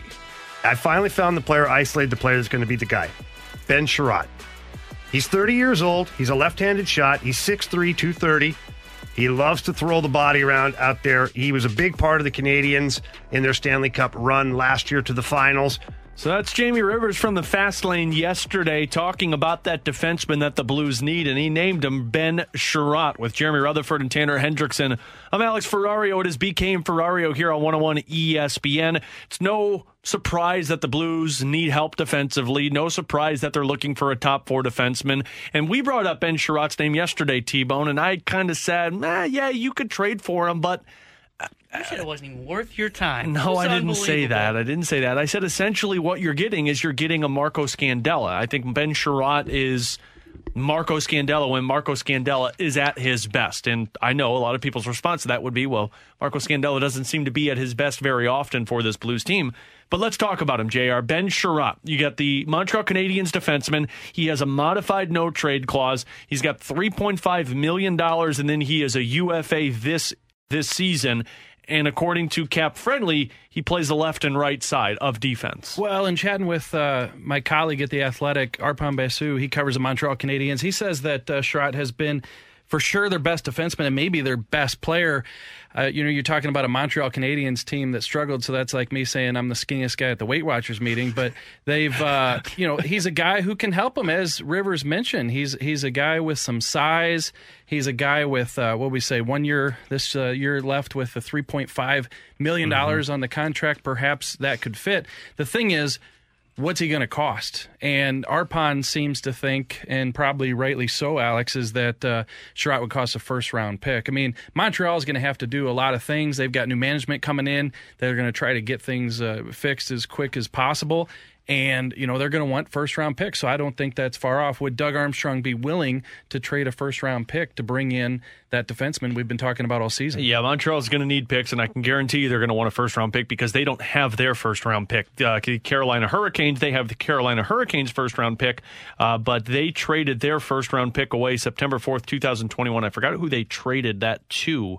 Uh, but whoever that team is, they're looking pretty right now um, with with that first round pick. Look, Ben Chiarot, the the part of the part of this that I like is the fact that he is familiar with the Central Division. He spent his first start or his start in the NHL career in his first what was it six seven seasons he played with the Winnipeg, Winnipeg. Jets.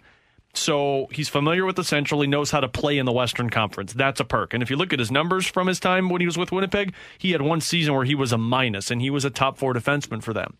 That's a good position to be in. The problem is, even last year with Montreal, and Montreal was a good team last year. They went to the Stanley Cup final. He was a minus 16 in that season for the Montreal Canadiens in 41 games. So That's a team stat. it is a team stat, according to a lot of people here on BK and Ferrario. So you look at it two different ways. Here's the bigger issue I'm not okay giving up a first round pick if I'm Doug Armstrong. Um, and, and I know it's a pick, and I know you know, you can't keep all of these prospects, so trade them if you have the opportunity to. I don't know if Ben Chiarot is worth a first round pick, especially in this upcoming draft, JR, where you don't have a second round pick. You had a first round pick the year prior, but the two previous years to that, you had no first round picks. And if you look at the Blues' depth right now, well, you're seeing it in action. Forward, they have a lot of guys. Defense, they have one guy, and it's Scott Perunovich. Beyond him, there's not a whole lot. Yeah, not a lot of guys in the pop pipeline in terms of those, you know, premier prospects coming up. We've seen Thomas come up. We've seen Kyrou come up. Uh, you know, you've you've got a couple Nikita. Uh, Alexandrov, you know, looks like he could be a player in the NHL. But, you know, otherwise, Alex, uh, you've got a lot of these depth guys who are coming up and doing a great job. Look, the Blues wouldn't be where they're at without the Dakota Joshuas, and and now you're going to see uh, Toropchenko tonight. Some of these guys coming up helping out, but, you know, not what you're going to get out of a first round pick. So the question to me becomes when you talk about giving up a first round pick, you know, do you think that this is the year? You know, if you're going to make a run, you think this is the year, then then you consider it. But if not, then I don't think you make that move. Now, listen, tying this into the conversation we had earlier in the in the show about having Krug and Perunovich in your uh, top four, top six, you know, for the foreseeable future. Uh, you know, we I said that I think that is doable as long as they're on top of their game. So I don't want to contradict myself, but if you can have a Chiarot and I don't know that he'd be part of the future if he's coming in as, as, a rental. I think that can help you. So, you know, I don't want to talk out of both sides of my mouth here. I think what the Blues have. No, sit on the fence, Jared. It's what we do here on BK and Ferrario. I, I, think what the Blues have can work, but I think what bringing in either a Chiarot this year, maybe resign it. What it does is now you don't have to throw Perunovich into that top pair and say, yeah. hey, is this going to work? You, you don't have to force things when you can bring in a guy like him. Uh, if you were to bring in Ben Chiarot, you got to figure out what you're doing with Marco Scandella because he's locked up for two more years at essentially the same price as Ben Chiarot. And if you're bringing in Chiarot, then Niko Mikkola is going to become a third pairing guy unless you're putting him in a trade. Scott Perunovich is a third pairing guy. I just think there's, if I'm going to spend a first round draft pick, and this is something we can get into as well in a bit, but I don't know what the trade pieces are for the Blues, but let's stick here for a minute. If I'm going to trade a first round pick and I'm going to trade something from my possession to make a run, I just feel like it needs to be something that can have a bigger impact than a Ben Chiarot. And maybe I'm just not looking at Ben Chiarot as big of a player as I should be, but I'm looking at what the Blues were able to accomplish when they traded for Jay Bouwmeester. Uh, you brought a guy in, and I get it. He's a former first round draft pick. You're not going to get something like that, first overall pick, I should say. He's a future Hall of Famer. You're not going to be able to accomplish that. But if you look around the NHL, and there's not a lot of guys, but you know i'm looking at like a mark giordano from seattle. I'm looking at you know i brought up to you during a commercial break Jacob chychrun from the arizona coyotes. If i'm going to make a trade i want to make a trade for a guy who is on paper a top four defenseman rather than somebody you're trying to make a top four defenseman. Yeah a couple things here though and i see what you're saying. The only thing is you look at this blues roster and when healthy they've got depth up front you know, they've got the goaltender Binnington who signed under contract, whether you're a believer or not a believer, that's who your guy is going into the playoffs. Where do the Blues need to improve? You know, it's defensively. And Doug Armstrong always says, you know, he's not looking to improve the team 15% with this deal or, or that deal. It's improve the team 2%, 3%. I think you do that with a Chiarot signing. But again, you know, is it worth a first round pick? It may not be. But look at this Blues, you know, kind of stable of what Doug Armstrong has at his disposal to make a deal. Look, they've got a lot of, you know, forwards when you start thinking about, you know, Logan Brown starting to play well and, and, and some of these other mm-hmm. guys who are, who are playing this year and having an impact, you know, if you could package one of those types of guys, I'm not saying Brown, but one of those types of players and maybe a second round pick or, you know, something like that to get uh, Chiarot, does it make a lot more sense? Heck yeah, it does. But here's the bottom line: there's going to be a ton of competition for Chiarot. Yeah. So you know, the second he calls Montreal and says, "Hey, I got this second round pick and you know this third line forward," it's just not going to do it. That's why I think it's important to, to, to when you're talking about defensemen and acquiring somebody, you got to think outside the box. You can't go, oh well, this is going to be the number one guy. This is who we're going to go for. Like it's what they did with Marco Scandella.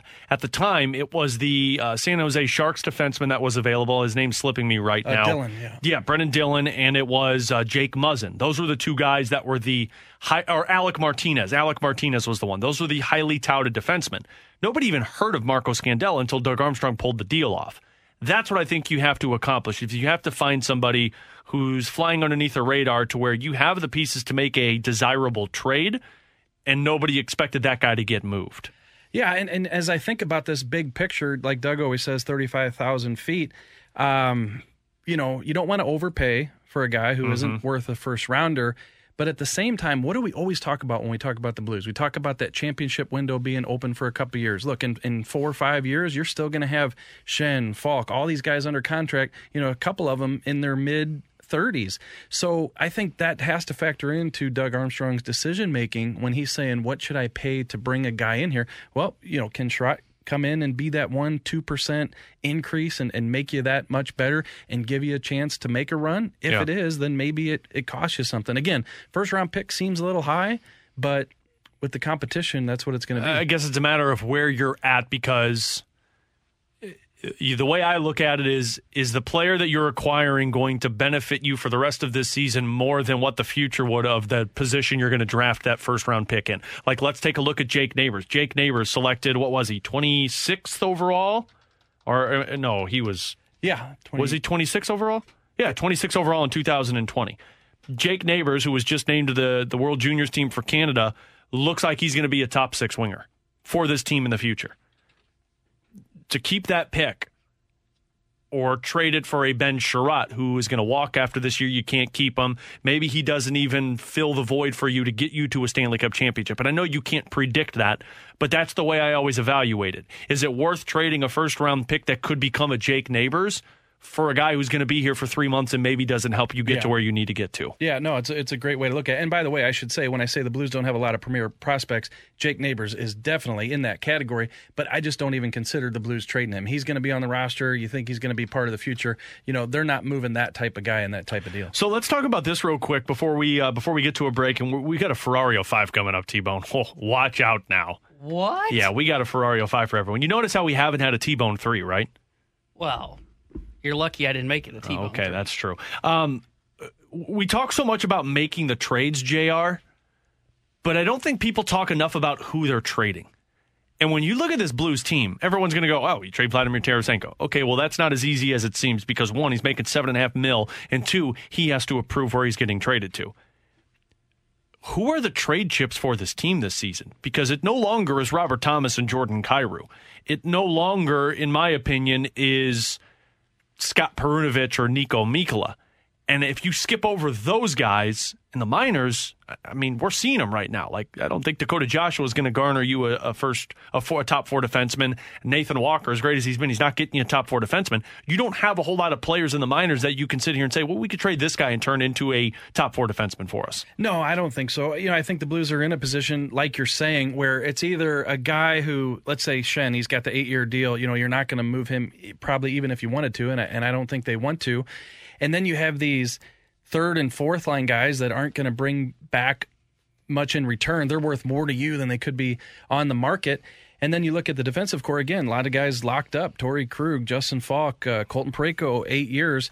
And then after that, you know, it's either prospects or guys that, you know, what are you going to get for them? So I don't think there, you look at this roster, too many trade chips. You know, that's where Doug Armstrong has to get creative, you know, like he does usually and try to find something because, you know, they have delved into the free agent market, obviously, to, to help mm-hmm. this team uh, on occasion. Uh, but uh, it's going to be working through the draft and, and, and then also making these deals is where he's done his most damage. He's Jeremy Rutherford. I'm Alex Ferrario. He's Tanner Hendricks. And in 15 minutes, we have our bet it or forget it segment. You send us scenarios over to the Air Comfort Service text line 65780. Coming up next, the Cardinals. They're going to be in need for a backup infielder that can play first and third base. And guess what? It would be good if he's a left handed bat. Who are some of these options for the Cardinals? We'll get into that next year on 101 ESPN. Giving you the picture, the real big St. Louis sports picture. It's BK and Ferrario, live from the Car Shield studio on 101 ESPN.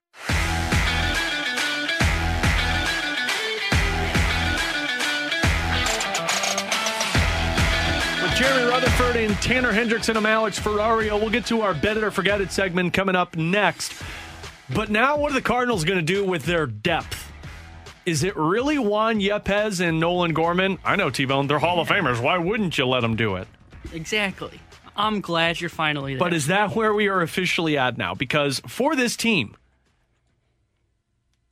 when it looks, and I understand you're not going to be backing up Nolan Arenado and Paul Goldschmidt very often. Like those guys are going to be playing. play four days a week. They'll probably play seven days a week in the scenario that we're looking at right now. But you, you got to have some potential options there. And Juan Yepez, maybe he's the DH. Maybe he's playing first base on occasional days off for Paul Goldschmidt. Nolan Gorman seems to be headed to second base, if not the DH position for this team. So what are they going to do at first and third base? And frankly, Rick Hummel was talking about this in the uh, Cardinals chat that he did yesterday. And this was what Rick Hummel said.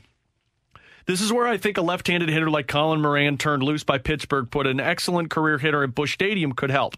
He can play first and third acceptably and hit with some power. Also, Brendan Donovan, who had big years at Memphis in the Arizona Fall League, could help depth wise, and maybe Nolan Gorman if he is ready but there is a big need for a qualified backup at first and third. The Cardinals thought Matt Carpenter could fill that role last year. He did not, of course, as the offensive stats showed. Well, he hit 160.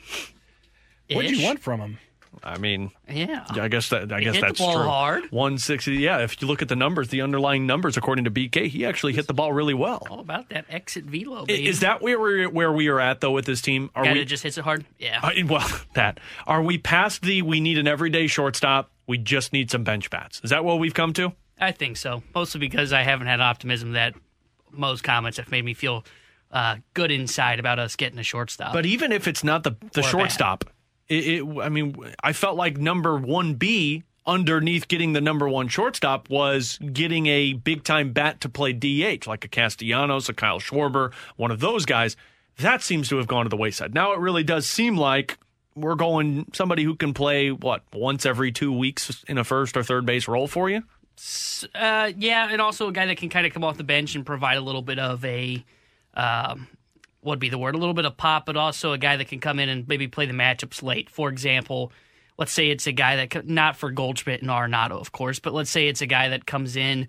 Maybe you want Gorman to start the year in AAA. Let's use Colin Brand as an example. Do you maybe pinch hit for Tommy Edman in a game or something like that? So just just something like that where you could pinch it late in the game with the matchups you have. Moran's probably a bad example because I don't think he can play second base, but that's probably something that they're looking at as someone to where they can platoon, maybe not platoon, but look for a matchup heavier, uh, be have matchups available to them more often than they did last year. That would get you into Schoenfield's top 10 contenders. Yeah, A You guy go who out can there- come in and bat for Edman. You go in, the there eighth and say, hey, we need a pinch hitter who can hit for us in the seventh to move the runners over, to lay down the bunt. That's who we need. Oh, that is a good idea. You like that too much. I I mean, Isn't that what Nolan Gorman and Juan Yepez are? Like, isn't that what people are expecting? The bench bats, the guys coming off of the bench, Lars Nootbaar? Isn't that what these guys are supposed to be? Like, I thought I was told that the Cardinals offseason was going to be adding these pieces and then bringing in the depth. Now it's, oh, we're going to add one piece and then the depth is the rest of those additions. But who were you told that by? Mosaic No, or BK? not Mosaic. BK, probably. I was told that the Cardinals were going to improve and contend by Oli Marmol. World Series or bust for Waino and Molina. Uh, He did pretty much say that, yeah. Steven Matz and a left-handed bench bat's not getting you there. Whoa. Yeah, well, saying. we're going to win the division. You know what could get you there though? A shortstop. Well, that a Ferrari 05 with the left-handed options if this is the way we're going to go. Ooh. Because I got five Not- of not a them for you. T-bone three? Not a T-bone Huh. 3. I got 5 of them that are going to change your world, Jared. They're going to rock your world. T-bone, hit the open. You're listening to BK and Ferrario. It's time for the Ferrario 5, a top 5 list of very random things. So, Ferrario, give us your top 5.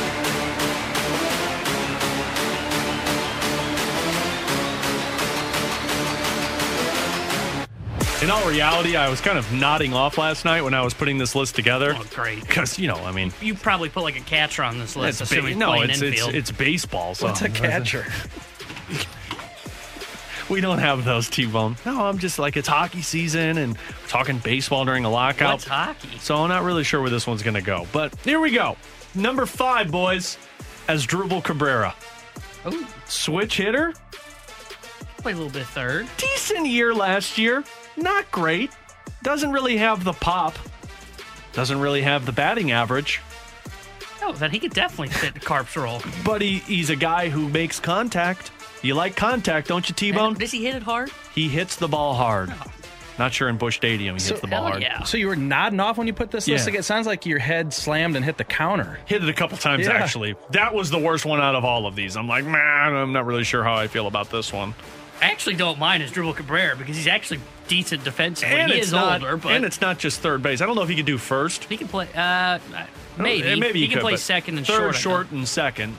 And on top of it, if you need him at first, you could probably put him there. So he was number five. He's not the one to get excited for. You want to know the other one to get late. excited I'm for? already- no, I'm already excited. Kyle Seager. He's number four. He is like Matt Carpenter. Yeah, but he got some freaking power to his game. He had 35 home runs last year. You don't want 35 home runs and 100 RBIs? Kyle Seager hit 35 home runs last yeah. year. Yeah. Now, his batting average Sure was not looking at his 212. brother. Nope. Oh, I'm looking at I'm looking at Kyle. His batting average was 212. His on base percentage was 285. Sounds a little like Chris Davis of the Baltimore Orioles, but hey, you want bombs? He's got bombs. My gosh, I can't believe he had 35 home runs last He year. had 100 Yeah, but RBIs. 212, T-Bone. I, I really thought you legitimately looked at Corey Seager. no, at this point, you're dead asleep. Okay. Yeah, no, Yeah. at this point I'm dead asleep. Number three, it's everyone's favorite Millsy. Brad, Brad Miller. Miller? Bringing back Brad Bring him Miller. back. We can't. We already had an obituary. No, yeah, we did give him a uh Kind of awkward. it's not an obituary, it's a eulogy. I didn't write anything. I just Oh, spoke it sorry. into the atmosphere. Look, I mean, we had Brad Miller on BK and Ferrario. He was a fun person to talk to. He seems like he's a great clubhouse guy, and it matches the Cardinals' need. Great clubhouse guy. Uh, he's, he can't be too much out there, though. He had 20 home runs. He had a 774 OPS, an OPS plus of 107, so a little bit above average, but I like he, that. he gives you pop for a couple of months. familiar months. with the organization, familiar with the ballpark, the way it plays. And if he gets hot, he's a guy that could play the DH spot like we saw in 2020. Actually, really like that one. Number two on this list, I just did the platoon of Nolan Gorman and uh, Brendan Donovan because I, I think that is going to be one of your better options than the other guys on this list. Because if you are adding that bench bat, that's what these guys are going to play for you. And maybe Nolan Gorman gets some time at third base. Maybe he becomes a super utility player for you. He can play second, third. You can move him to first if you need him to. I think that one is going to be one of your better options. And I can't remember who it was that wrote this, but somebody wrote a couple days ago, or maybe it was early last week, that maybe Nolan Gorman becomes that impact bat for the St. Louis Cardinals that they're looking for. Maybe not this year, but next year because he has that much power. He has 30 home run potential home or 30 home run power potential. So I, I like that one. You know, I'm all about letting the young guys play. Final one, and I'm going to agree with the Hall of Famer because, frankly, he's a Hall of Famer. Colin Moran.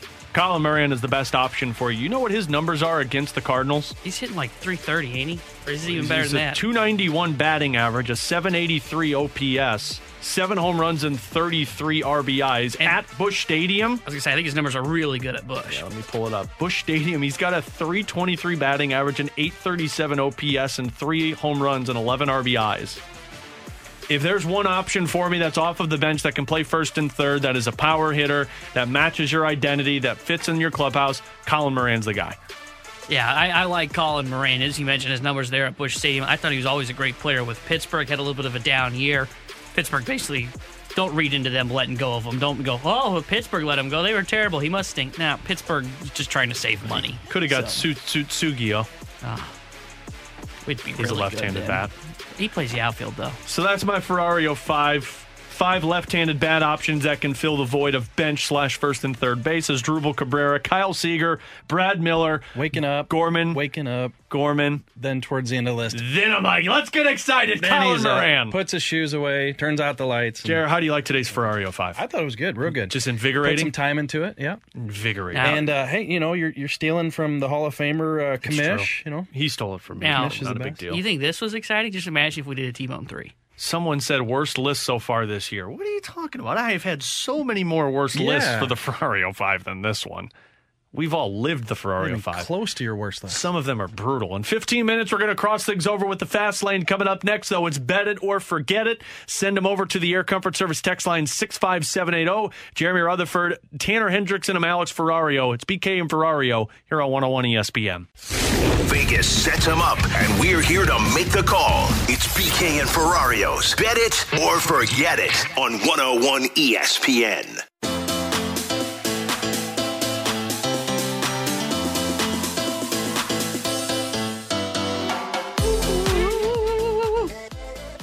Bark? Did you just bark during my song? Yeah, cool. God. What was worse, that or your gobble? My gobble was Your solid. gobble was terrible. Terrible. How do you see? Like we bring it up still, and like I know what a gobble sounds like, but I just cannot No. figure out how to do it. It was so bad. Jared, we had him do a uh, turkey gobble like bef- the day before Thanksgiving, and we just had him do it spontaneously. We told him like, "Let it, give us your turkey gobble." It was awful. And like you'd never done one in your life before, his first time. No, I like he I'm said he was I've great done at it it. before. Said he's but, great. Like now that we're all, the mics are on and the pressure's here, like Yeah. my mind is just blanking on so how to do basically, it. you just told me that you're the best athlete of the group, but you can't handle pressure. yeah. Okay, good. I think he did mention that to my wife at the BK reception the other night. That he's the best athlete? the only athlete on the Yeah, he says he's the only athlete because he played tennis. scholarship. I mean, we all saw BK dance. There's no way he's an athlete. He posted a picture of him dancing. I was like, "Damn, BK, you even put it out there for the rest of the world way, to I'm see." glad he tweeted out that song because I couldn't remember what song it was, but th- that's the song that he just what he tweeted out was the song name of when he just literally turned to me and went, "Guys, this is my jam," and like went bouncing around towards the dance floor with his arms right. fla- flailing in the Bet air. or forget it. Air Comfort Service text line 65780. Michael Russo, uh, Minnesota Wild beat writer for The Athletic, tweeting out that the Wild and Canes game has been postponed. Four more positive tests today. It's another Hurricanes game that has been postponed, and now that is. So the Calgary Flames had to postpone games. The Ottawa Senators postponed games. The Islanders have postponed games, and now the Canes have had to postpone games. It's four teams. Yeah, Bet it or forget it, Jr. The Olympics don't happen. Yeah, it's looking less and less likely. It really is. And, and I realize we're a little bit out still, but they're going to have to make a decision soon. But the NHL is just going to look at it like we can't afford to go over there and have guys turn up positive and, and have further outbreaks. You can't do it. I mean, look what's happening, and they're staying in the States. I mean, Yeah. just imagine uh, you go over there. And the other thing, the big part of this, too, is, is the players, Alex. I mean, they're not going to make any money, no paycheck, if they get COVID and can't play because they went to the Olympics. Players like Alex Petr- Pietrangelo, they've already talked about it. Robin Leonard, he said, "Look, I'm not going." Uh, Pietrangelo said, "You know, it's it's a tough decision to make."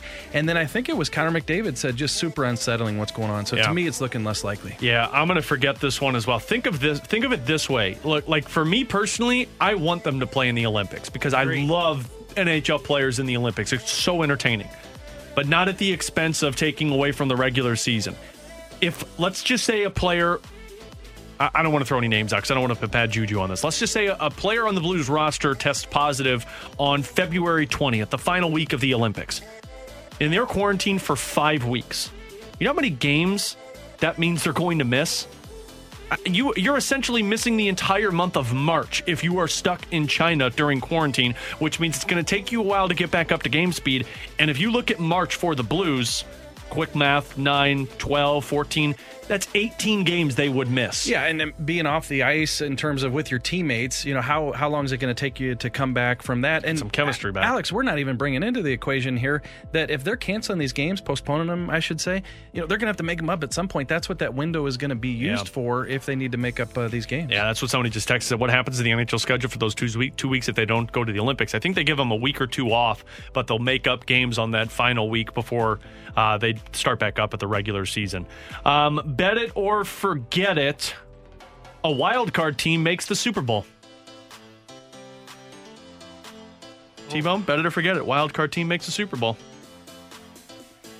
I'll bet it because I'll take the field, even though I do think that in the AFC, the Patriots and the Chiefs are probably the two favorites. And then the NFC, I like the top four that you got in Arizona, Dallas, Tampa, and Green Bay. I could see an AFC team just making a run. One of these wild cards, I mean, we're talking about in the AFC. Right now, your wild cards are a seven and six Bills team.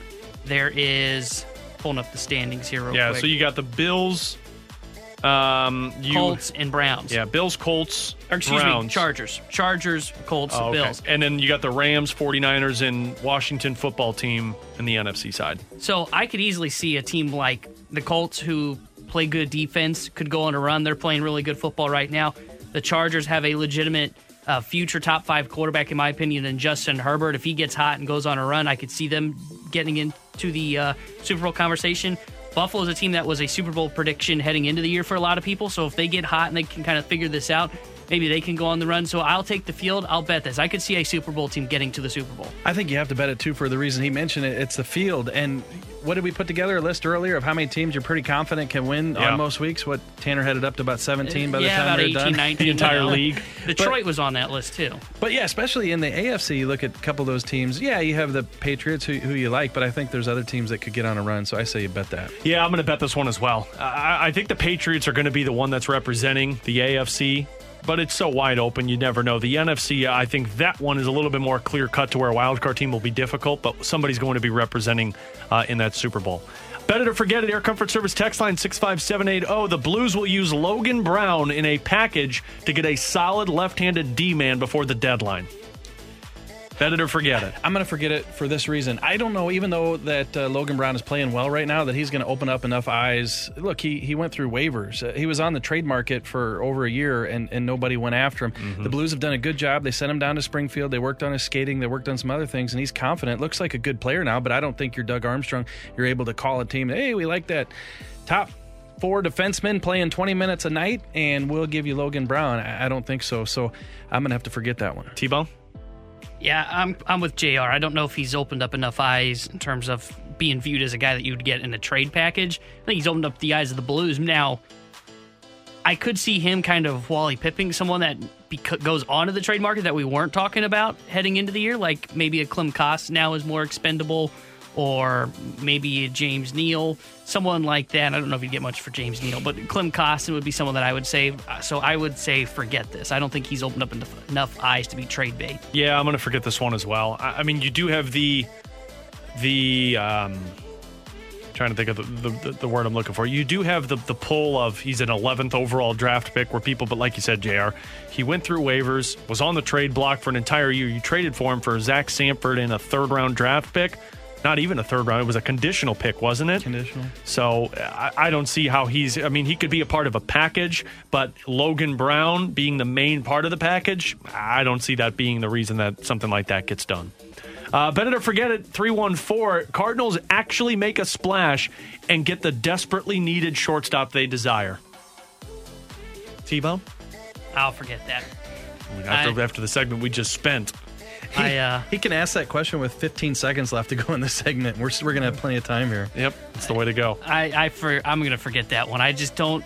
I'm not getting the vibes that they're gonna si- make that splash on the shortstop market. I'm starting to lose faith they're gonna sign the impact bat. Then when things open up and the rumor mill starts going again, then maybe I'll get that little that life of energy back edge. into me. But right now, no, I'm gonna forget this. Forget about it. Forget about it, indeed. All right, better to forget Alex Tor- Alexei Toropchenko has an impact in tonight's game against Hat the. Dallas Stars. Hat trick. Hat trick. If he gets a. So I just saw this. The Blues have had 24 skaters score a goal this season.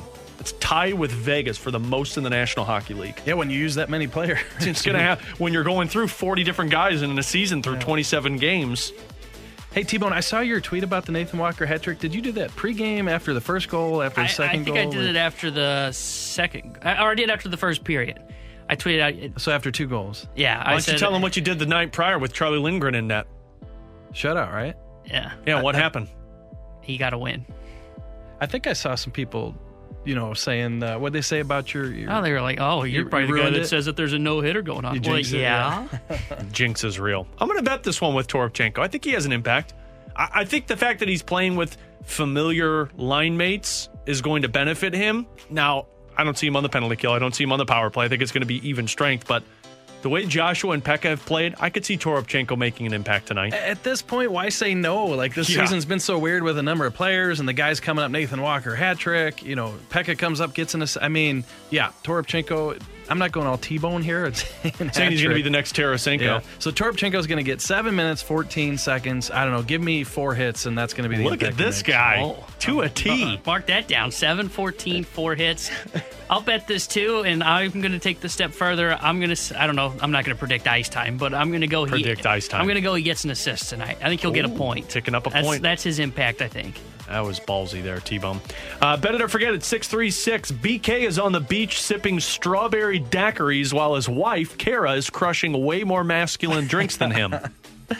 I can't say anything here. I really can't. Yeah, you can. Oh no, listen. So there are times when uh, my wife will say, "Hey, I want a beer," and she, I go, "What do you want?" She goes, "Ah, grab me a Busch beer." Well, I want like a pina colada, but there's no way I'm walking back to the group with the Busch beer for my wife and a pina colada. I got made fun of on the cruise that my wife and I went on with some friends a couple of years ago because I drank Mai Tais the entire cruise. It's a delicious drink. I, I bet you BK has uh, an old fashioned in his hand right now. Really? That's my guess. No. What, really? That's his like favorite drink. He's drinking water. No, he's not. Do- do we recovering know what from that wedding. Kara's Drinking choices. Um, It was at the wedding, was wasn't at it? the Because wedding. they they had the specialty drinks, but I can't remember what it forgot was. what I saw was. it. Yeah, I forgot what that one was. It was it was definitely tougher than BK's. Did you did you get Kara's drink at the wedding? No, I did not. No. I went with the old fashioned uh, Jack and Coke. Listen, I'm gonna forget it. I can't give him trouble. I just laid out how much I hate snakes earlier, so I'm the wuss on the appar- show here. and so- apparently that's all that wussies are. That the people that can't handle snakes. Well, that's a that's a fact. You you literally said you let the dog fend for itself. Uh, final one before we cross things over with the fast lane. Bet it or forget it. Charlie Lindgren will be the Shut Blues out, yeah. backup until Ville Husso returns. yeah, he's got to be uh, right. Well, that's what I don't understand. So you signed Jon Gillies to a contract, but he was emergency loan call up as well. So both guys are emergency call up. But the question is, do you have like? And I know you can send one down and then bring them back up, but do you have the option to choose, or does it have to be the one that was called up first to emergency call up? Well, even if it's the first, and again, I'm not going to pretend to know these rules because you know 18, There's so many of them. 18 years covering the Blues, a lot of this has been a first for me as as well. Uh, but even if you have to send the certain guy back because he was first, which I don't think that's the rule, uh, you just call back up whoever you want. Like uh, if they need a goalie and Husso's not ready to go for a few weeks, then Lindgren's your guy. Yeah, I, I'm going to bet this one as well. I mean, Charlie Lindgren's the guy for you, and I, I- don't think, frankly, I was a little surprised they didn't go back to him in that Anaheim Ducks game. And I know why you didn't because it's back to backs, and you have Jon Gillies here, and you want to make sure Lindgren. You got two big games if Binnington's Big not coming against back. Dallas, you need him ready. you for. need him ready for it. But I I was a little surprised they didn't use him there because I, I, I didn't see the Montreal game because we were at BK's wedding, of course. But it didn't seem like he had a whole lot of pressure on him in that game. Yeah, only what 24 shots. Yeah. yeah, but I probably needed the break. You know, there's a lot on Understandably him. so. Step in and play three or four straight Yeah. NHL games. Yeah, so I'm going to bet this one. I think he's the backup until Ville Husso re- returns. yeah, I'm with you guys. I'm going to bet it. I think he's the guy. Guys, we're going to have to have we're going to have four jerseys of four goalies. This Goalie year. controversy, huh? Yeah, well, we're Trey not- Binnington for Charlie Lindgren, right? Yeah, we're not going to have a Binnington jersey. Remember, notice how I said four. Oh, Jon Gillies is in that four for you? Kelly's is in that. Hofer. Husso, and uh, Lindgren. Yikes. Just T-Bone throwing those hot takes on the goaltender. And you know who I got a text from a couple days ago? Uh, all of a sudden, my phone beeps. I look at it. Uh, Kyle Conan, the e-bug. And he Oh, says, "What's nice. going on with the goalies?" If only he could have got in and picked up a victory. Kyle's just checking in on this He one. goes, "This is insane." He's Jeremy Rutherford and Tanner Hendrickson. I'm Alex Ferrario. We'll cross things over with the fast lane. Well, they will cross things over with the fast lane. I'm going to go get stuff together for pregame with Rivs next here on 101 ESPN. Time now for the crossover on 101 ESPN.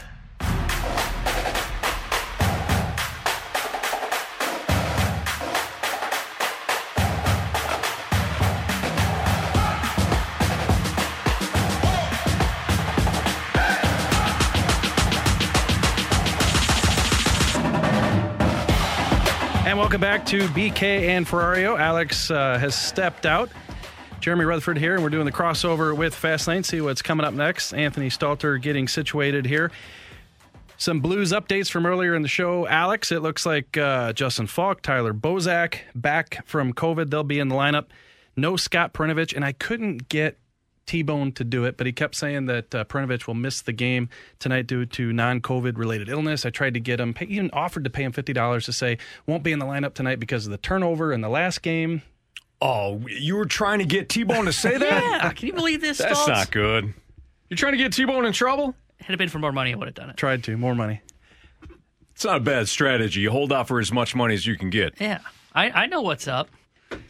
He knew there was more show to go, so he waited. But now Yeah. the offer's off the table, and we don't want to give Perunovich a hard time, as you and Riv and BT have been saying the past couple days. You know, tough mistake there for a young player. It's going to be a good one. Just like Riv said, uh, coach just has to go to him and say, "Keep your head up," and he'll be fine. But not in the lineup tonight. Uh, Non-COVID related illness, if you didn't hear. But the Blues are getting a few guys back, so that'll be good. It's ni- nice to talk about Justin Faulk and Tyler Bozak being back. I mean, anybody coming back, any any regular coming back at this point is a is a huge benefit, Jr. That's for sure. I mean, when you when you look at the way that the Blues have kind of managed things, who who deserves the most credit here? Well, I think uh, everybody. First of all, you know, you look at what Armstrong and Kevin McDonald did to bring in a lot of those players. That's not easy to do to, to get those good, you know, you say veteran. I don't mean they're NHL veteran, but they're AHL veteran type players, you know, the Nathan Walkers in the system to be ready. And then you got Drew Bannister down there in Springfield doing a bang up job, you know, with the coaching, getting these guys prepared. Look, they were in Utica last year. They didn't even have a team with the Springfield Thunderbirds. So, you know, to get off to that, uh, what were they, 7 0 and 2 start at the beginning of the year, a lot of guys playing well. So when Doug Armstrong goes to call up a guy, you know, there's a lot to uh, to choose from. And then you you, have that talk chemistry, about, right? You have that co- that cohesion. yeah. Then you talk about here in St. Louis, Craig Berube, his coaching staff, they're putting the right guys in, they're pressing the right buttons. But ultimately, who gets the credit? The players got to play, and a lot of these guys are are, are, are kicking in. And and now you know you start to get guys back, uh, Faulk and, and Bozak, and soon you'll see uh, Binnington back. You would think, and, and perhaps David Perron, and two big games this week. I'm sure you guys will talk about it, but tonight in Dallas, then back home Friday against Dallas. This is a team that you're really competing with in the division. Absolutely, yeah. So hopefully, like you said, you get some you get some of these players back. Binnington, did you mention him? I'm, uh, Well, he hasn't been officially recalled from that COVID list, but you know now is about when his time should be up. So you're looking at today, tomorrow. Maybe you'll see him. Uh, I don't know if the team's going to skate tomorrow when they get back in St. Louis. Maybe we see Binnington skating on Thursday with the team. so probably not starting again until next week. I don't know. So Doug Armstrong said last week that if we didn't see him Tuesday, you might see him Friday. But at that point, he's kind of just speculating too because Yeah. you know he doesn't know don't know. exactly how he feels. Yeah, that's the tough part about about this virus, right? You don't know how you're going to react when you come back. You don't know if you're going to have uh, the ability to jump right back in, or if it's a conditioning problem or anything like that. So it's something that they have to monitor. Rams surprised you at all last night? Well, we needed them bad. We needed them for Oh, the yeah, did for you our- guys, did you guys end up winning we wound now? up winning. We wound up beating the Rizzuto show, so we we staved off elimination for one more week, guys. I Uh, won't lie. I thought you guys were in trouble because I thought they were going to lose and not going to see the points that we thought. Well, when you saw that Jalen Ramsey and Tyler Higbee, more so Jalen Ramsey was going to miss the game. I mean, you, you think about Jalen Ramsey going one on one with DeAndre Hopkins. Now you don't have him. You've you've got the the COVID protocols affecting some of their other players as well. And they went into Arizona. Now they have had success against the Cardinals, not this year because the Cardinals ran through them pretty good in Week oh, Four. But they've had some success against Arizona, and it, you and I, I'm sure you see this in hockey as well, Jar, where you you get teams that they just for whatever reason match up well Yep. against others. The Rams match up really well against Arizona. The 49ers have issues with Seattle, and it doesn't matter if Seattle is, is struggling or not. Seattle Seattle seems to beat them. But am I surprised? Yeah, absolutely. I mean that that Cardinals team was was running through everybody. Kyler Murray comes back two weeks ago in Chicago. Looks like he doesn't miss a beat. Uh, Matthew Stafford was 0 17 against teams that were five or more games above 500. So, in other words, really great teams like the Cardinals have been this year everything was stacked against the Rams, but they went in there and got the job done. I nice defensive to, effort. Wanted to ask you something. I was going to ask Alex this earlier. Uh, Van Jefferson catches that uh, big pass, nice pass from Stafford, and uh, he's got the game ball after the game. So he, he goes in pretty cool scene. You know, he's hugging his dad, who's an assistant coach, the wide receivers coach on the Arizona Cardinals. Mm-hmm. And right at the end of that little hug, he gives him the game ball. So now you got the Cardinals assistant coach, the proud dad, taking that game ball in the locker room. What do you it's think cool. happened to that? You think the the head coach there, somebody else takes that thing and dumps it in the trash? You know, you're a dad. that, you you treasure that, right? right? So that that's I'm sure that got home. That got home with the, with Shawn Jefferson. Shawn Jefferson was a hell of a wide receiver, and I actually was giving T Bone some some trouble. I've I've seen Van Jefferson this this season drop some. Uh, you know some of those 50-50 balls or some some some of those passes where you get your hands on it and you know you absolutely have to bring that bring those down. But sh- I didn't realize that was shawn Jefferson's son. Shawn Jefferson was. I, I mean, yeah, I Patriot, Shawn, yeah. uh, Falcon. I mean, he he was a really good wide receiver back in the day. So that, that that's pretty cool. I like Van Jefferson a lot more now. Oh, that that was the selling point for you. Not need, the long touchdown yesterday. Well, we needed him there too. So he catches the touchdown. Then I realize he's Shawn Jefferson's son. So I'm all in on Van Jefferson now. I like it. So what do you got coming up? So we're going to talk plenty of blues throughout the course of the day. Obviously, Bozak and Faulk coming back, like you mentioned. We'll talk to Joey Vitale about that. We'll talk about what we're missing in baseball in terms of like what we had as kids compared to what how the game has changed, and we got to get into last night's game because obviously it was, it, was, huge for our show. Yeah, no, bigger for you than the Rams. It seems like. I think it was yes. I think it was. I think it was a bigger win for us than maybe what it means to the Rams. We'll 100%. be tuned in. Well, hey, it was a fun three hours here. T Bone, thanks for having me in today. Chris Kerber, I think at the controls tomorrow. BK on a beach and Alex will be gone for a couple days. So we'll be tuned into the fast lane for BT, Anthony, and Riv coming up, breaking down uh, the Blues game tonight against Dallas. We'll see you tomorrow. Geico asks, How would you love a chance to save some money on insurance? Of course you would. And when it comes to great rates on insurance, Geico can help. Like with insurance for your car, truck, motorcycle, boat, and RV. Even help with homeowners or renters coverage. Plus, add an easy to use mobile app, available 24 hour roadside assistance, and more, and Geico is an easy choice. Switch today and see all the ways you could save. It's easy. Simply go to geico.com or contact your local agent today. Without the ones like you, who work tirelessly to keep things running, everything would suddenly stop. Hospitals, factories, schools, and power plants, they all depend on you. No matter the weather, emergency, or time of day, you're the ones who get it done. At Grainger, we're here for you 24 7 with supplies and solutions for every industry and access to product specialists ready to help. Call clickgrainger.com or just stop by. Grainger for the ones who get it done. This is the story of the one. As head of maintenance at a concert hall, he knows the show must always go on. That's why he works behind the scenes, ensuring every light is working, the HVAC is humming, and his facility shines. With Grainger's supplies and solutions for every challenge he faces, plus 24 7 customer support, his venue never misses a beat. Call clickgrainger.com or just stop by. Grainger, for the ones who get it done.